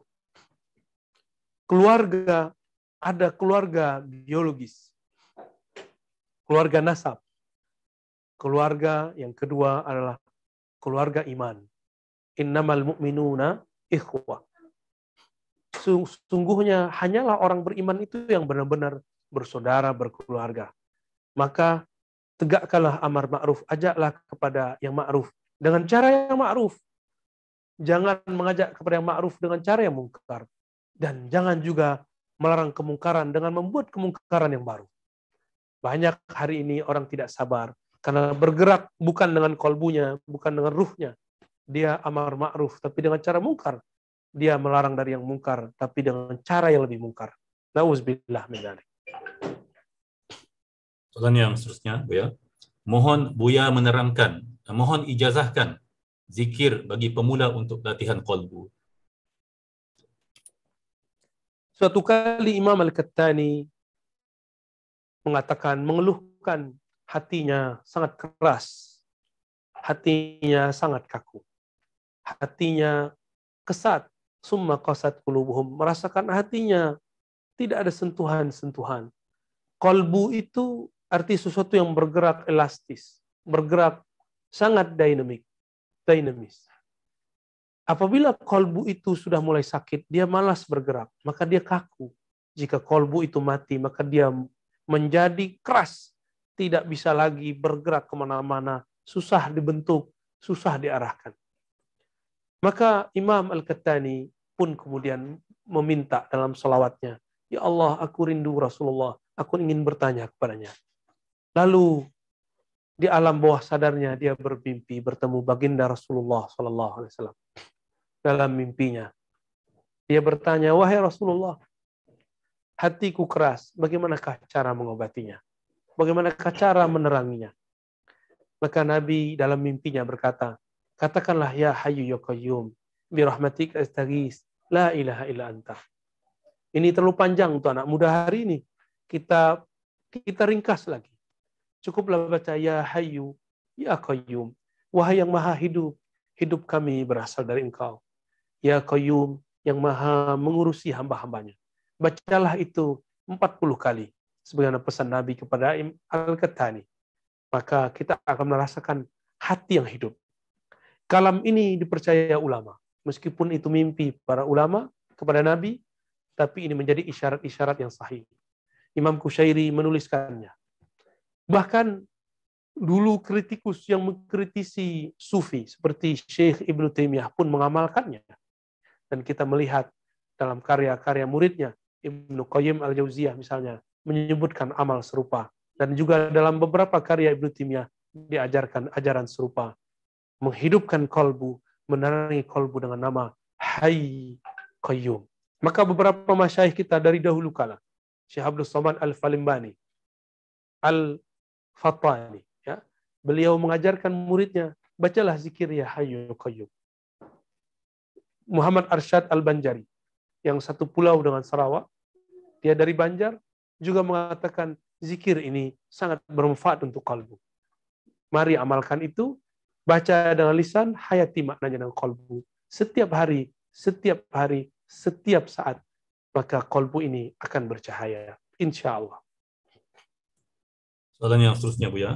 Mohon Buya menerangkan tentang isu vaksin coronavirus. Masya Allah. Vaksin. Sahabat-sahabatku dimanapun berada, ini masa-masa yang berat.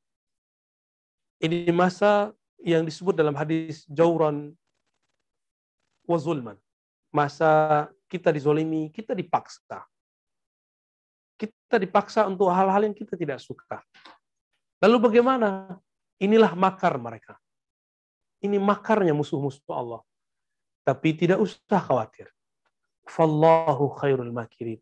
Allah itu sebaik-baik yang berbuat makar, yang mengatur skenario alam semesta. Lalu bagaimana? Kita ikuti saja cara main mereka. Kita ikuti saja game-game mereka ini. Mereka mau apa? Karena hari ini, seperti saya misalnya, kampung saya jauh di Sumatera.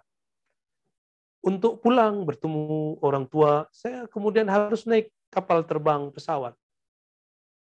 Syarat-syaratnya banyak. Salah satunya harus ada kartu I D card vaksin. Maka untuk itu saya pun vaksin. Karena sayang masih bisa berharap ketemu orang tua. Ini darurat, menjadi darurat. Ini dalam bab hidup sehari-hari. Bagaimana secara kesehatan? Ternyata para dokter, ternyata juga ahli-ahli ahli-ahli pengobatan kedokteran itu pun berdebat. Ada yang cenderung mengatakan tidak usah vaksin. Ada yang mengatakan kita mesti vaksin. Semuanya sepakat dulu bahwa vaksin bukanlah obat. Tapi kemudian, kenapa ini kemudian dijadikan sebagai alat? Nah, maka bertanyalah para dokter kepada para ulama. Di Indonesia, orang-orang kedokteran duduk bersama dengan ahli-ahli kedokteran, dengan para ulama, lalu bertanya kepada para ulama. Dulu salah satu guru kita, almarhumah, Profesor Doktor Khuja Muhammad, orang Sulawesi. S satu, S dua, S tiga-nya Al-Azhar, dia adalah P H D pertama perempuan syariah dari Nusantara ini, yang pertama kali menyempurnakan, menyelesaikan kuliahnya, belajarnya di Al-Azhar sampai P H D. Baru saja meninggal. Guru saya, ya, rektor kami di Institut Ilmu Al-Quran. Beliau mengatakan bahwa vaksin itu masuk kepada dua hal minimal. Pertama, saddu zari'ah. Apa arti saddu zari'ah? Sad artinya menutup zari'ah, sesuatu yang terlarang atau yang diwaspadai. Kalau bahasa kita sekarang, preventif. Vaksin ini bisa menjadi preventif, menjaga, memelihara kita secara imunitas supaya tidak diserang oleh virus. Begitu kata beliau.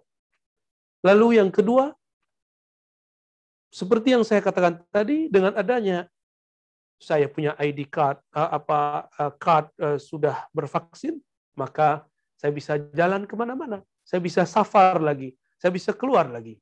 Mungkin dengan begitu saya nanti bisa berkunjung lagi kepada saudara-saudaraku, sahabat-sahabatku di Sarawak. Mungkin nanti, wallahu alam, kita tidak tahu. Jika kita bervaksin, kita dapat kartunya. Kita dapat cardnya. Berarti ada maslahat. Saya nanti bisa silaturahmi dengan orang lain. Orang lain pun bisa silaturahmi kepada saya. Berarti ada maslahat. Manusia makhluk sosial, suka bertemu, suka berkumpul, suka bercerita, suka bercengkrama bersama-sama, suka kunjung mengunjungi, datang mendatangi, balas membalasi. Mungkin itu nanti akan bisa terwujud kembali. Jika itu, maka lakukanlah, berarti ada maslahat di dalamnya. Lalu bagaimana dengan pandangan vaksin itu e, ditumbuhkan dari bahan yang haram? Teman-teman, fas'alu ahla dzikri in kuntum la ta'lamun. Tanya saja kepada ahlinya. Jika seandainya kita bertanya, maka mereka memang menjawab bahwa vaksin itu ditumbuhkan di suatu uh, ranah tempat yang tempat itu ada bahan mungkin dari babi, pig, ya. Saya tidak tahu dalam bahasa uh, Sarawak, bahasa Malaysia apakah sama diartikan babi, ya. Uh, khinzir, ya. Mungkin minyaknya, gelatinnya, Allahu a'lam. Lalu bagaimana? Maka disinilah perdebatan para ulama. Ada Abu Hanifah, ada Imam Syafi'i. Dalam bab ini, karena tidak pernah dibahas secara eksplisit, maka di sini mazhab pun tidak banyak uh, berkomentar. Hanya ada analog-analog. Jika ada suatu pohon tumbuh di tempat yang najis, apakah buahnya najis? Begitulah perkataan ulama-ulama Hanafiyah. Maka mereka menjawab sendiri, tidaklah najis. Tapi sebagian ulama dari ulama Syafi'iyah pun mengatakan tetap najis. Disinilah perdebatan. Wajar mungkin kita berhusnuzon kepada orang-orang yang tidak mau vaksin. Mungkin karena disebabkan faktor ini. Karena sampai kabar kepada dia, vaksin ditumbuhkan uh, di tempat yang ranahnya, tempatnya tidak suci, yaitu dari uh, gelatin uh, uh, khinzir babi. Lalu, jikapun iya, beberapa ulama kita, seperti guru saya tadi, dia menambahkan satu hal lagi.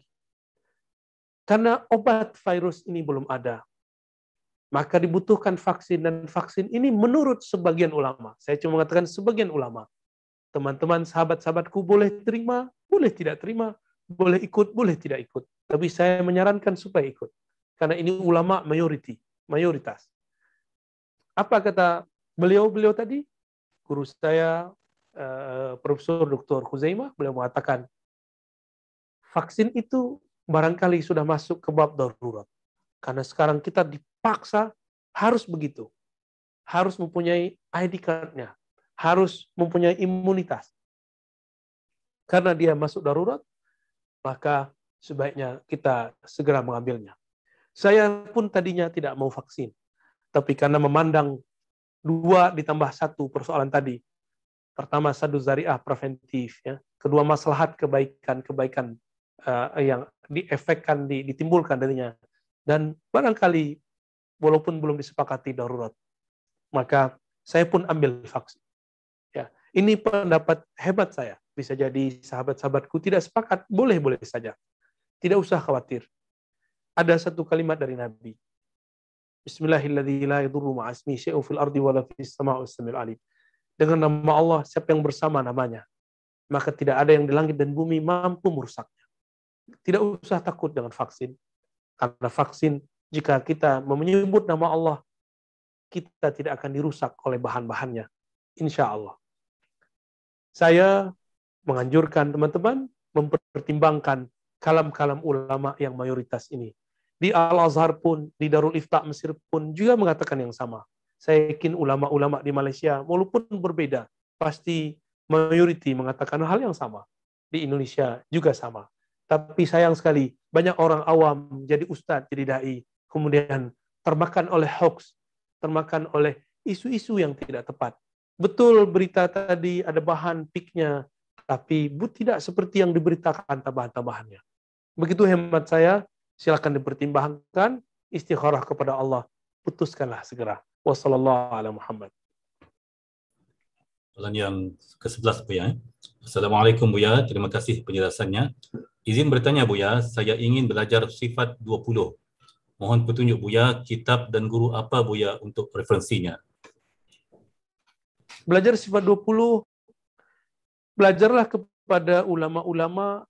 Kalau di Malaysia mungkin ada pondok-pondok atau ulama-ulama yang yang berakidah Asy'ariyah Maturidiyah. Ya. Kalau uh, di Malaysia barangkali ada murid-murid daripada masyaikh-masyaikh di Al-Azhar. Mungkin masyaikh-masyaikh yang tamatan ulama-ulama Ahlus Sunnah dari negeri kami, ya, Nusantara, di Jawa, atau tamatan Hadramaut. Mereka menguasai ilmu-ilmu ini. Kalau belum bertemu guru, silakan baca buku yang paling ringkas, Aqidatul Awam. Sudah diterjemah, bahkan sudah ada P D F-nya, sudah ada di Play Store, sudah ada. Silakan dibaca.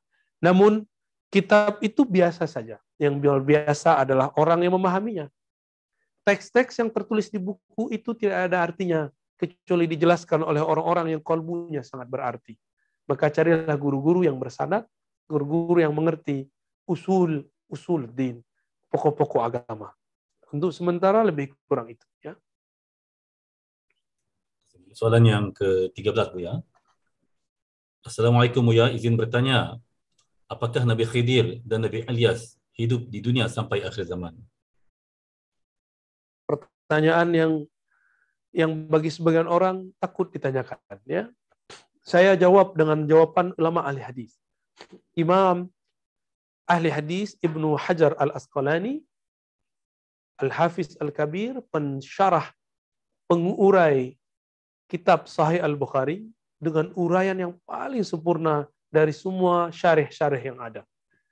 Beliau mempresentasikan, menjelaskan di depan gurunya, karena tugas dari gurunya, hasil penelitiannya, research-nya mengenai Al-Khidir alaihissalam. Dan dibacakanlah hasilnya. Apa hasilnya? Kata beliau, wahai Tuan Guru, Syekh Al-Imam Al-Iraqi, hasil penelitianku, semua hadis mengenai hidupnya Al-Mahdi, hidupnya Al-Khidir, itu dhaif. Atau yang mengatakan Khidir itu Ilyas, itu dhaif. Bahkan palsu. Mendengar kalam seperti ini, Al-Imam Al-Iraqi yang mentakhrij hadis Ihya Ulumuddin kemudian marah. Apa kata beliau? Uskut, diam. Jangan engkau katakan lagi bahwa Al-Khidir mati. Kenapa? Karena Al-Imam Al-Iraqi adalah salah satu imam yang menyaksikan kehadiran dan sering berkoneksi, berinteraksi dengan Nabiullah Khidir. Karena beliau terhubung kepada murid-murid Imam Subki. Imam Subki berguru kepada Imam Atha'illah As-Sakandari. Ibn Atha'illah As-Sakandari, pengarang Al-Hikam dan Lataiful Minan, mengatakan dan menyatakan ulama-ulama ahlullah, wali-wali Allah, ijma, sepakat bahwa Al-Khidir itu masih ada. Jika ahli fikih boleh berijma, bersepakat, kenapa ahli kolbu tidak boleh bersepakat? Maka sepakatan mereka bahwa Al-Khidir masih ada. Namun tidak benar bahwa Khidir itu Ilyas. Khidir itu berbeda dengan sosok Nabi Ilyas. Dua-duanya disebutkan dalam riwayat dan Allah memanjangkan umur mereka. Kok bisa dipanjangkan? Bukankah likulli ummatin ajal? Setiap umat ada waktunya. Sahabat-sahabatku melakukan Allah. Ibn Atha'illah mengatakan, jika engkau bisa percaya ada makhluk seperti Azazil Iblis, Allah panjangkan umurnya sampai akhir zaman. Kenapa engkau susah menerima musuh dari Azazil? Musuh dari iblis, yaitu Nabiullah Khidir, Allah panjangkan. Mungkin engkau bertanya, kenapa tidak Nabi Muhammad saja? Tenang saja. Nabi Muhammad memang Allah tidak panjangkan secara fisik, tapi Allah panjangkan secara spirit. Maka pewaris terakhirnya, Al-Imam Al-Mahdi, itu adalah perpanjangan umur Nabi Muhammad Sallallahu Alaihi Wasallam. Umur rohaninya sangat panjang.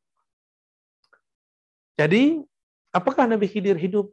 Saya meyakini seperti ulama yang ahli bahwa mereka ada. Sesuai kaedah-kaedah yang ada, al-musbit muqaddam ala nafi. Orang yang mengisbat, mengatakan iya, menerima ada, itu lebih diawalkan, diutamakan daripada orang-orang yang menafikan. Kenapa? Karena yang menerima itu dia tahu pengetahuan yang lebih banyak daripada orang yang menolak. Wallahu a'lam bishawab. Soalan yang seterusnya, Bu ya. Assalamualaikum, Bu ya. Assalamualaikum, Sidi. Apakah benar yang selamat di akhir zaman itu adalah orang-orang yang ada sanad tariqatnya? Yang selamat di akhir zaman adalah orang-orang yang disebutkan oleh Nabi, ma'ana alaihi wa ashabi, yang ikut aku, ikut spiritualku, ikut amalku, ikut ilmuku, dan ikut amal spiritual ilmu para sahabatku. Yang kedua, mereka yang disebut jamaah. Mereka selalu berkeluarga berjamaah. Mereka tidak saling benci membenci. Mereka tidak saling curiga mencurigai.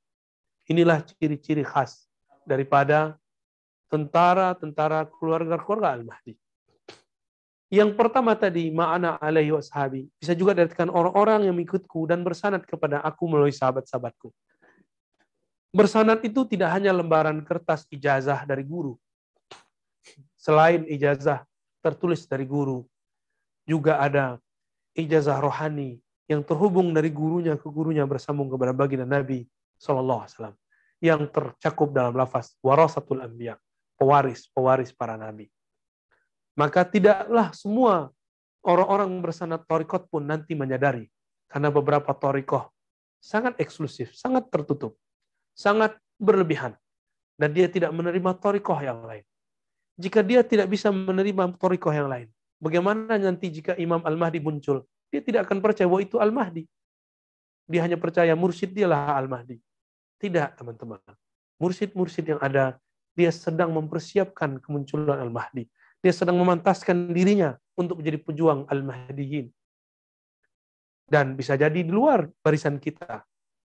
Dan yang pasti, Al-Mahdi minni. Al-Mahdi min itrati min waladi Fatimah. Hadis Abu Daud dan lainnya. Al-Mahdi keturunanku dari jalur Fatimah.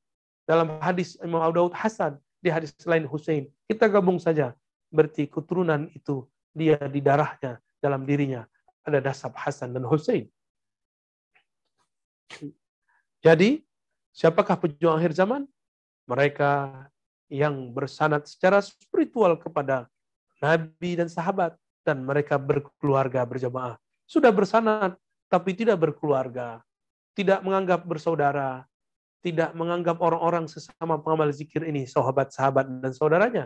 Bagaimana mungkin dia bisa menerima kemuncul, kemunculan Imam Mahdi yang tidak berasal mungkin dari kelompoknya. Wallahu a'lam. Dan yang seterusnya, Bu ya. Assalamualaikum, Bu ya. Apabila suatu saat kita mengetahui nama roh kita, atas izin Allah tentunya, apa yang harus kita lakukan terhadap nama tersebut? Kemudian, apa saja keuntungannya mengetahui nama roh? Apakah kemudian qalbu dengan mudah terkoneksi kepada Allah Subhanahu wa Ta'ala? Masya Allah, pertanyaan yang berat sekali ya. Sebenarnya saya jawab dengan kalam yang sudah sering saya jawab di rekaman-rekaman YouTube yang sudah disebar oleh kawan-kawan saya di Ribat Nuraniyah. Ada ungkapan, man arafa nafsahu faqad arafa rabbahu. Siapa yang kenal dengan dirinya, maka dia kenal kepada Rabbnya.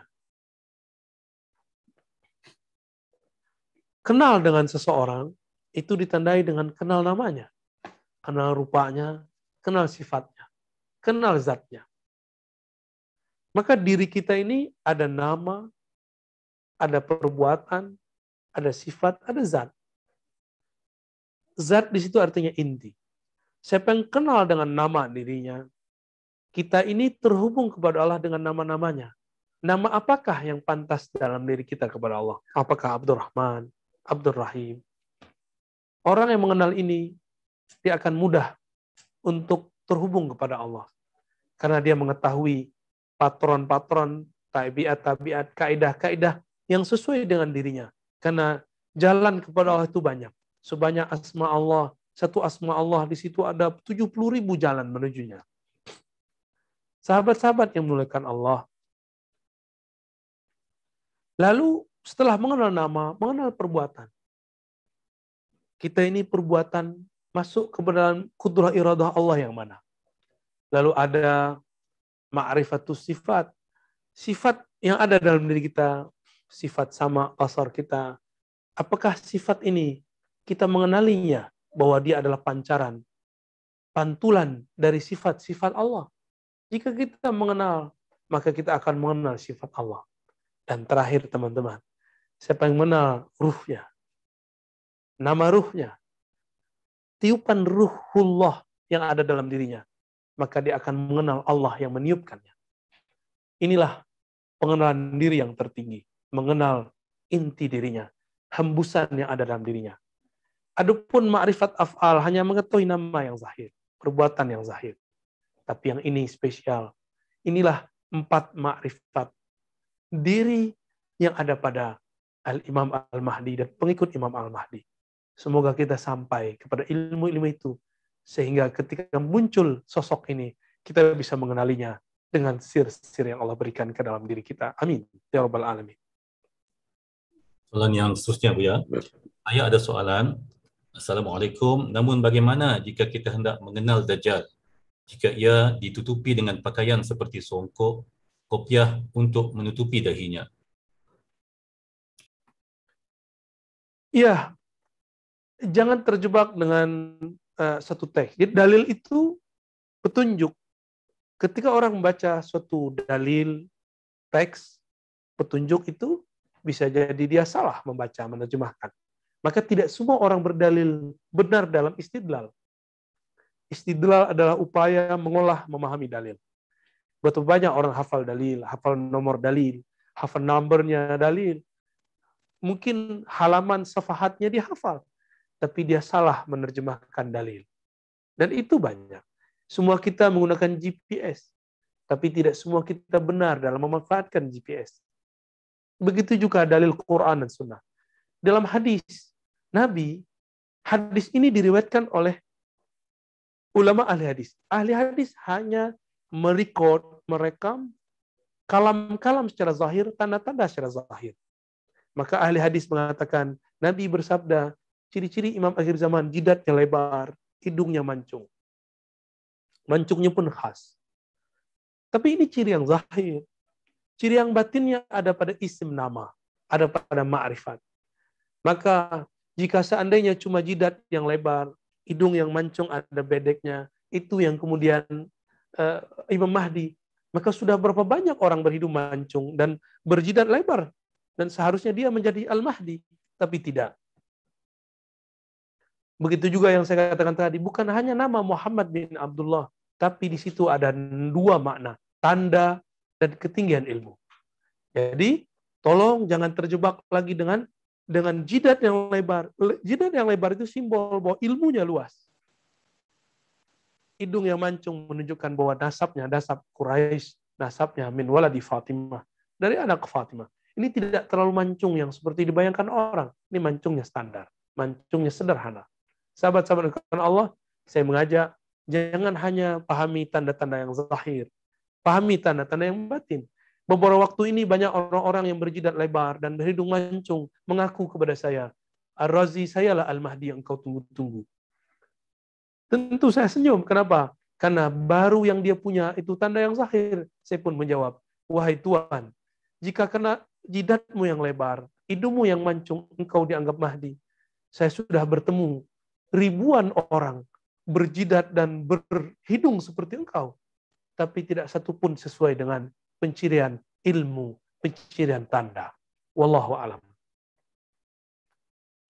Ada ada pesanan dari pihak Urus Setia, diminta supaya supaya semua peserta hari ini mengisi borang penilaian program yang disertakan di ruangan chat ya. Kita ke soalan yang ke tujuh belas Bu ya. Assalamualaikum warahmatullahi wabarakatuh. Bagaimana kita membersihkan diri dan bagaimana pula kita memulai mengenal Allah? Cara membersihkan diri tiada lain adalah taubat nasuha. Taubat nasuha tekniknya ada pada orang-orang yang tawabin. Tawabin ini ada dalam dirinya makom taubah, makom kesadaran, kesadaran murni. Merekalah orang-orang ahlullah yang jika dia mengajak kita membaca istighfar astagfirullah, itu istighfarnya menggetarkan jiwa. Maka temuilah ahli-ahli taubat, orang-orang yang taubat itu istilah, orang-orang yang suka insaf pada dirinya. Dia tidak merasa paling benar. Dia tahu kelemahan dirinya. Dia suka meminta maaf, dan dia bahkan memaafkan dirinya. Maka mulailah tobat nasuha bersama orang-orang yang bertaubat. Lalu bagaimana caranya ya, untuk membeningkan kolbu, membersihkan kolbu itu? Setelah kita taubat, setelah kita bersihkan, sinarilah dengan nama-nama Allah. Nawwiru buyutakum bisolati wa tilawatil Quran. Nabi mengatakan hadis masyhur, kita sudah tahu, tapi maknanya ada yang lebih dalam. Cahayailah rumahmu. Di sini kita bisa artikan sesuai Imam Ghazali terjemahkan. Rumah hakiki adalah tubuh ini, jiwa ini, kolbu ini. Cahayailah jiwamu, kolbumu, dirimu dengan sholat. Sholat itu intinya zikir dan membaca Al-Quran. Wallahu a'lam. Yang seterusnya, ya. Assalamualaikum. Saya ingin bertanya, bagaimanakah cara kita benar-benar ingin bertaubat ke jalan Allah? Adakah setiap kali solat dan berdoa, doa kita itu diterima oleh Allah Subhanahu wa Ta'ala? Sahabat-sahabat, bukan Allah, satu hal yang harus kita lakukan adalah berbaik sangka kepada Allah. Husnuzon billah. Dosa kita banyak, betul, tapi rahmat Allah lebih banyak. Apa kata Allah Ta'ala? Seandainya dosa kamu menjulang tinggi sampai ananas sama, sampai menjulang ke tinggi ke langit. Tapi jika engkau datang kepadaku penuh kesadaran, penuh pengakuan, maka aghfiru lakum jami'ah. Aku akan ampuni engkau. Ada orang membunuh seratus orang, yang terakhirnya ulama, itu pun Allah ampuni. Tapi ulama yang berburuk sangka kepada Allah ini malah kemudian tidak Allah ampuni. Maka mulailah dengan husnuzan kepada Allah. Itulah inti daripada kebangkitan rohani. Inilah yang dikatakan dalam Al-Quran, la taqnatu min rahillah. Jangan putus asa kepada rahmat Allah. Semua kita ini pendosa. Semua ini kita ini punya salah. Maka datanglah kepada Allah dengan pintu rahmatnya. Itulah makna ghaffar. Ghaffar artinya Allah menerima tobat. Orang yang bermaksiat berkali-kali. Ghafur, Allah menerima maksiat. Orang yang menyembunyikan maksiatnya dalam dirinya. Tapi Allah membacanya dengan ilmu pengetahuannya. Harap kepada Allah, berbaik sangka kepada Allah. Jangan pernah berputus asa kepadanya. Wallahu a'lam. Soalan yang seterusnya, Buya.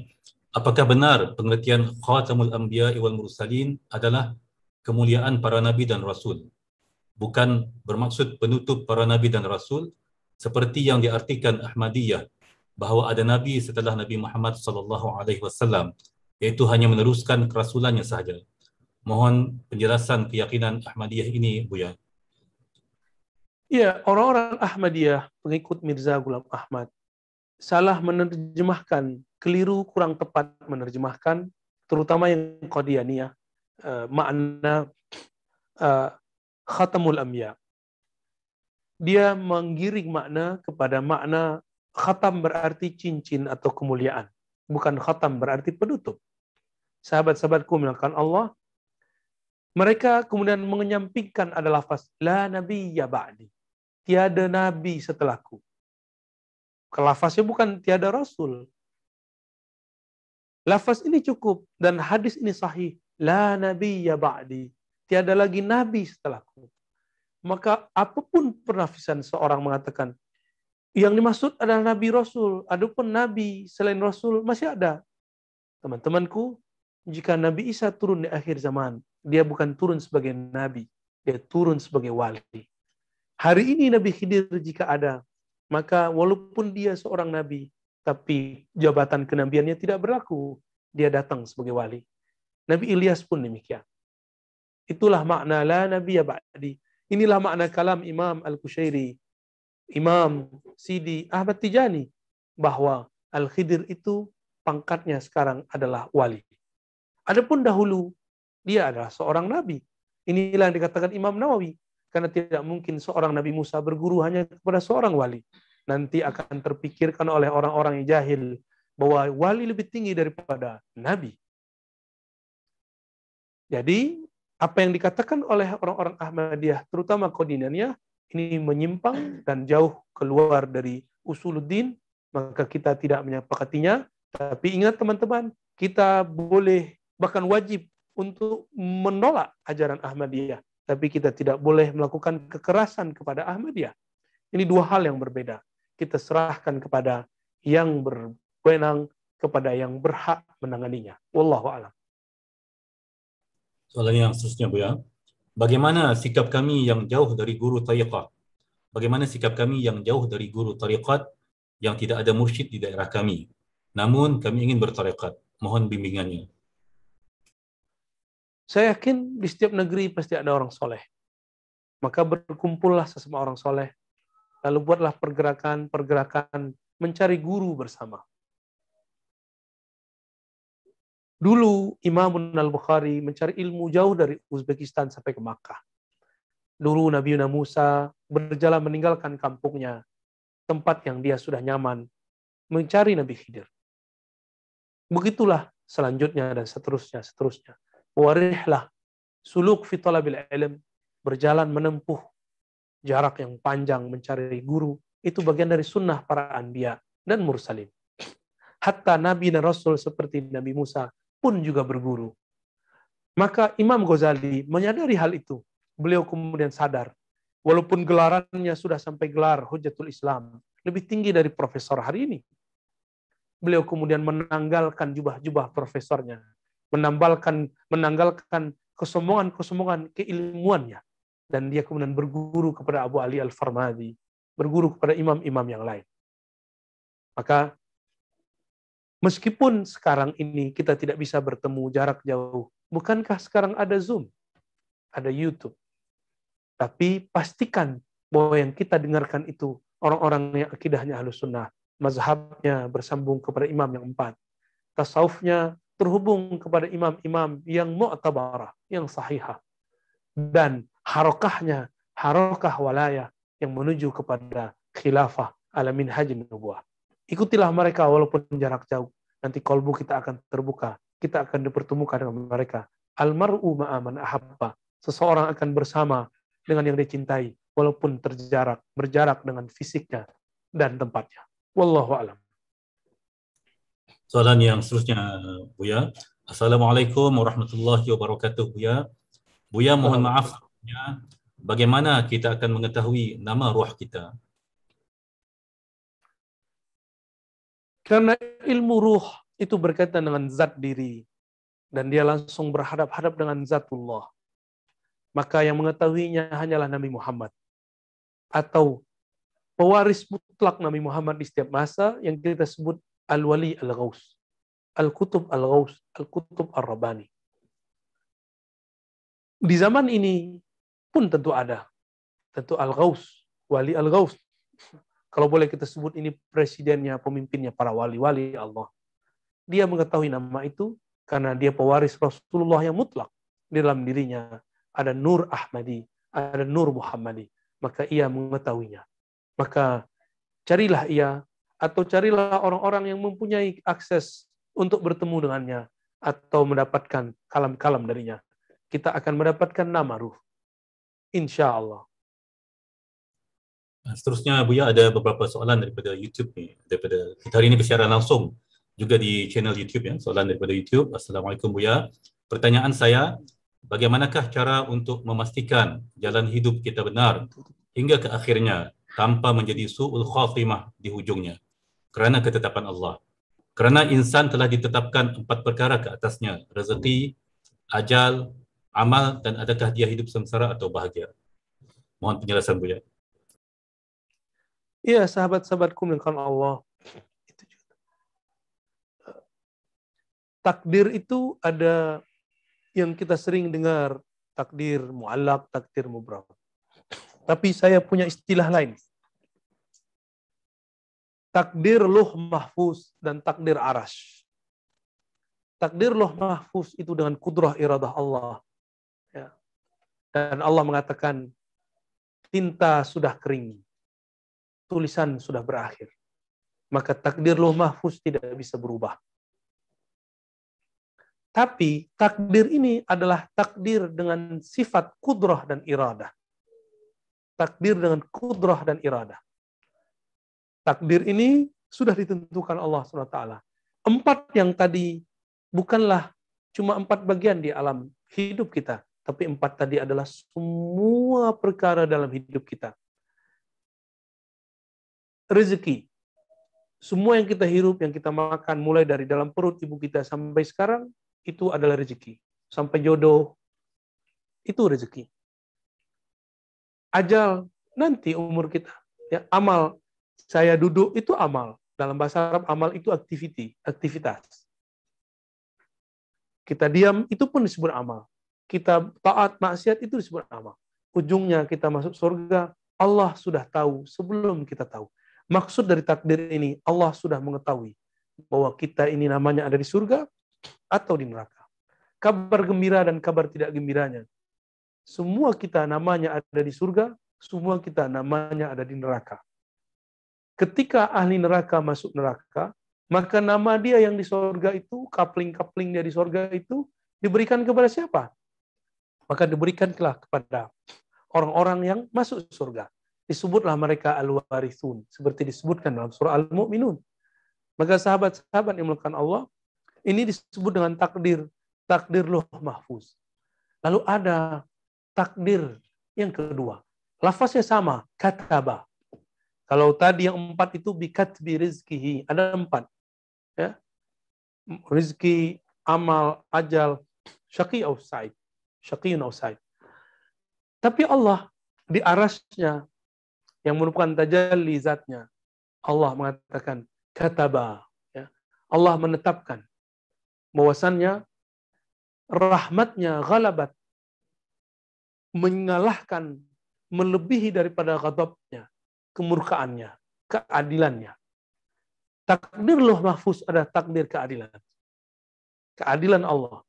Tapi takdir arsyah, takdir rahmaniyah, boleh juga disebut dengan takdir kasih sayang.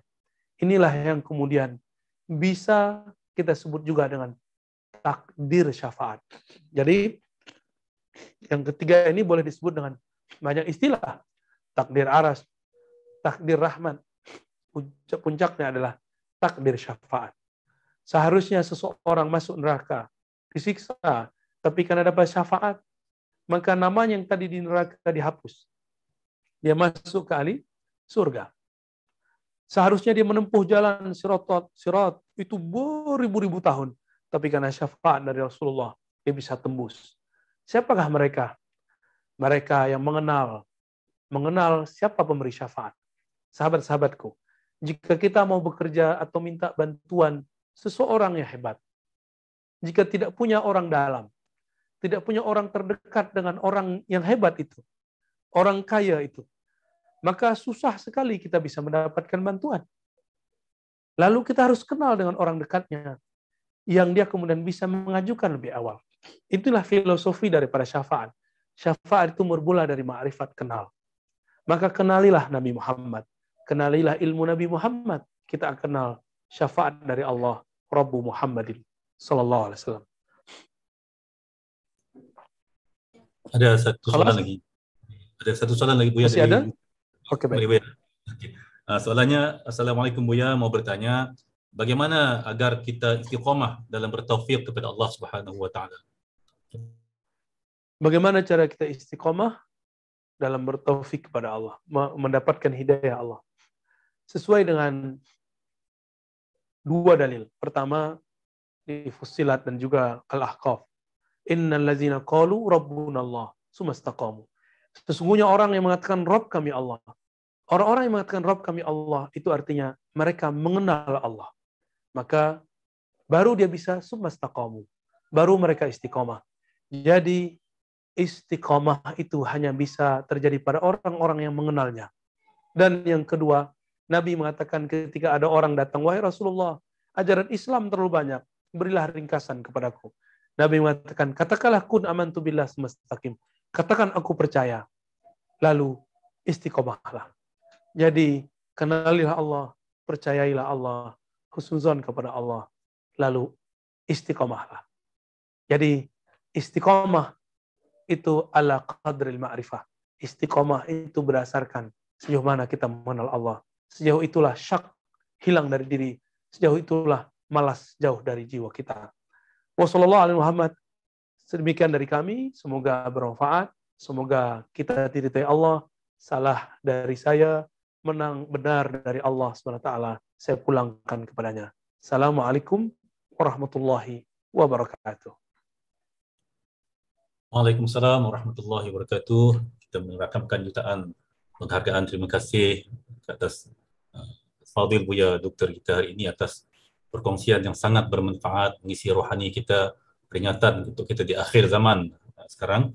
Jadi uh, kita merakamkan jutaan penghargaan. Terima kasih juga kepada pihak uh, Ribat Nuraniyah uh, dan khusus juga kepada pengarah Jabatan Agama Islam Sarawak, Jabatan Pengarah Satu, uh, Ketua Bagian Dakwah yang bersama, yang menganjurkan program kita pada hari ini, tim-tim bersama tim, dan terima kasih kepada sahabat-sahabat yang turut hadir pada hari ini. Mengakhiri majlis kita pada pagi ini, kita mohon uh, Fadil uh, Buya Doktor kita untuk memimpin bacaan doa. Sila Doktor, mohon berkat.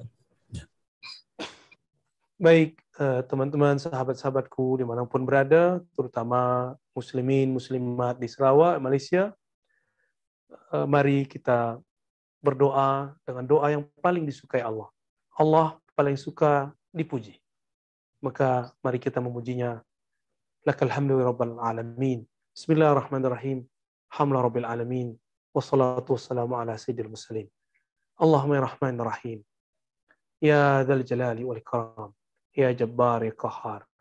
Wahai Allah yang maha pengasih, maha penyayang, maha pengampun, yang maha merubah masa dalam seketika.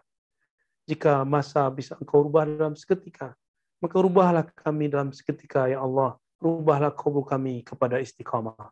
Rubahlah kejahilan kami dalam sesaat, ya Allah, berubah menjadi ma'rifah mengenal Engkau. Dan jangan tinggalkan kami, ya Allah. Jadikan kami orang-orang yang tadinya malas, ya Allah, menjadi orang yang nasyat, yang rajin. Dari orang-orang yang tadinya tidak istiqamah, ya Allah, jadikan oleh orang-orang yang istiqamah. Ya muqallibal qulub, wahai yang membolak-balik hati, tetapkan hati kami dalam taat kepadamu, bermakrifat kepadamu, bermakrifat kepada nabimu, dan takdirkan kami, ya Allah, meninggal dalam menyebut namamu, memandang keindahanmu. Rabbana atina fid dunya hasanah wa fil akhirati hasanah wa qina adzaban nar.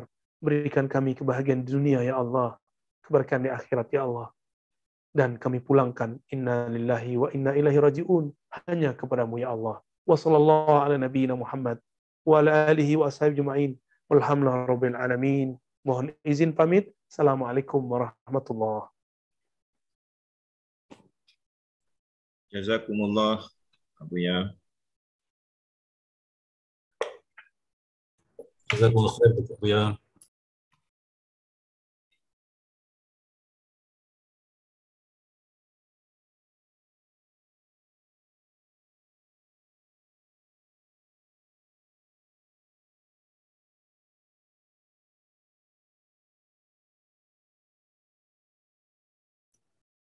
Saya serahkan kepada kepada pihak Rustia untuk penutupan majlis kita. Silakan. Salam.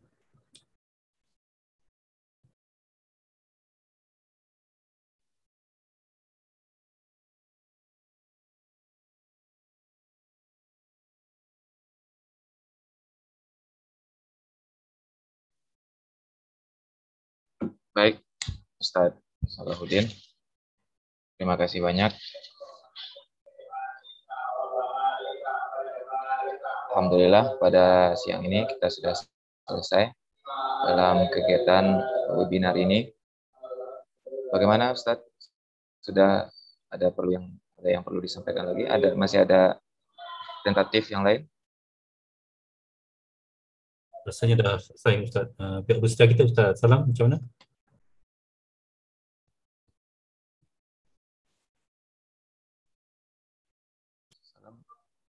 Suaranya enggak tidak kedengaran Ustaz Salam.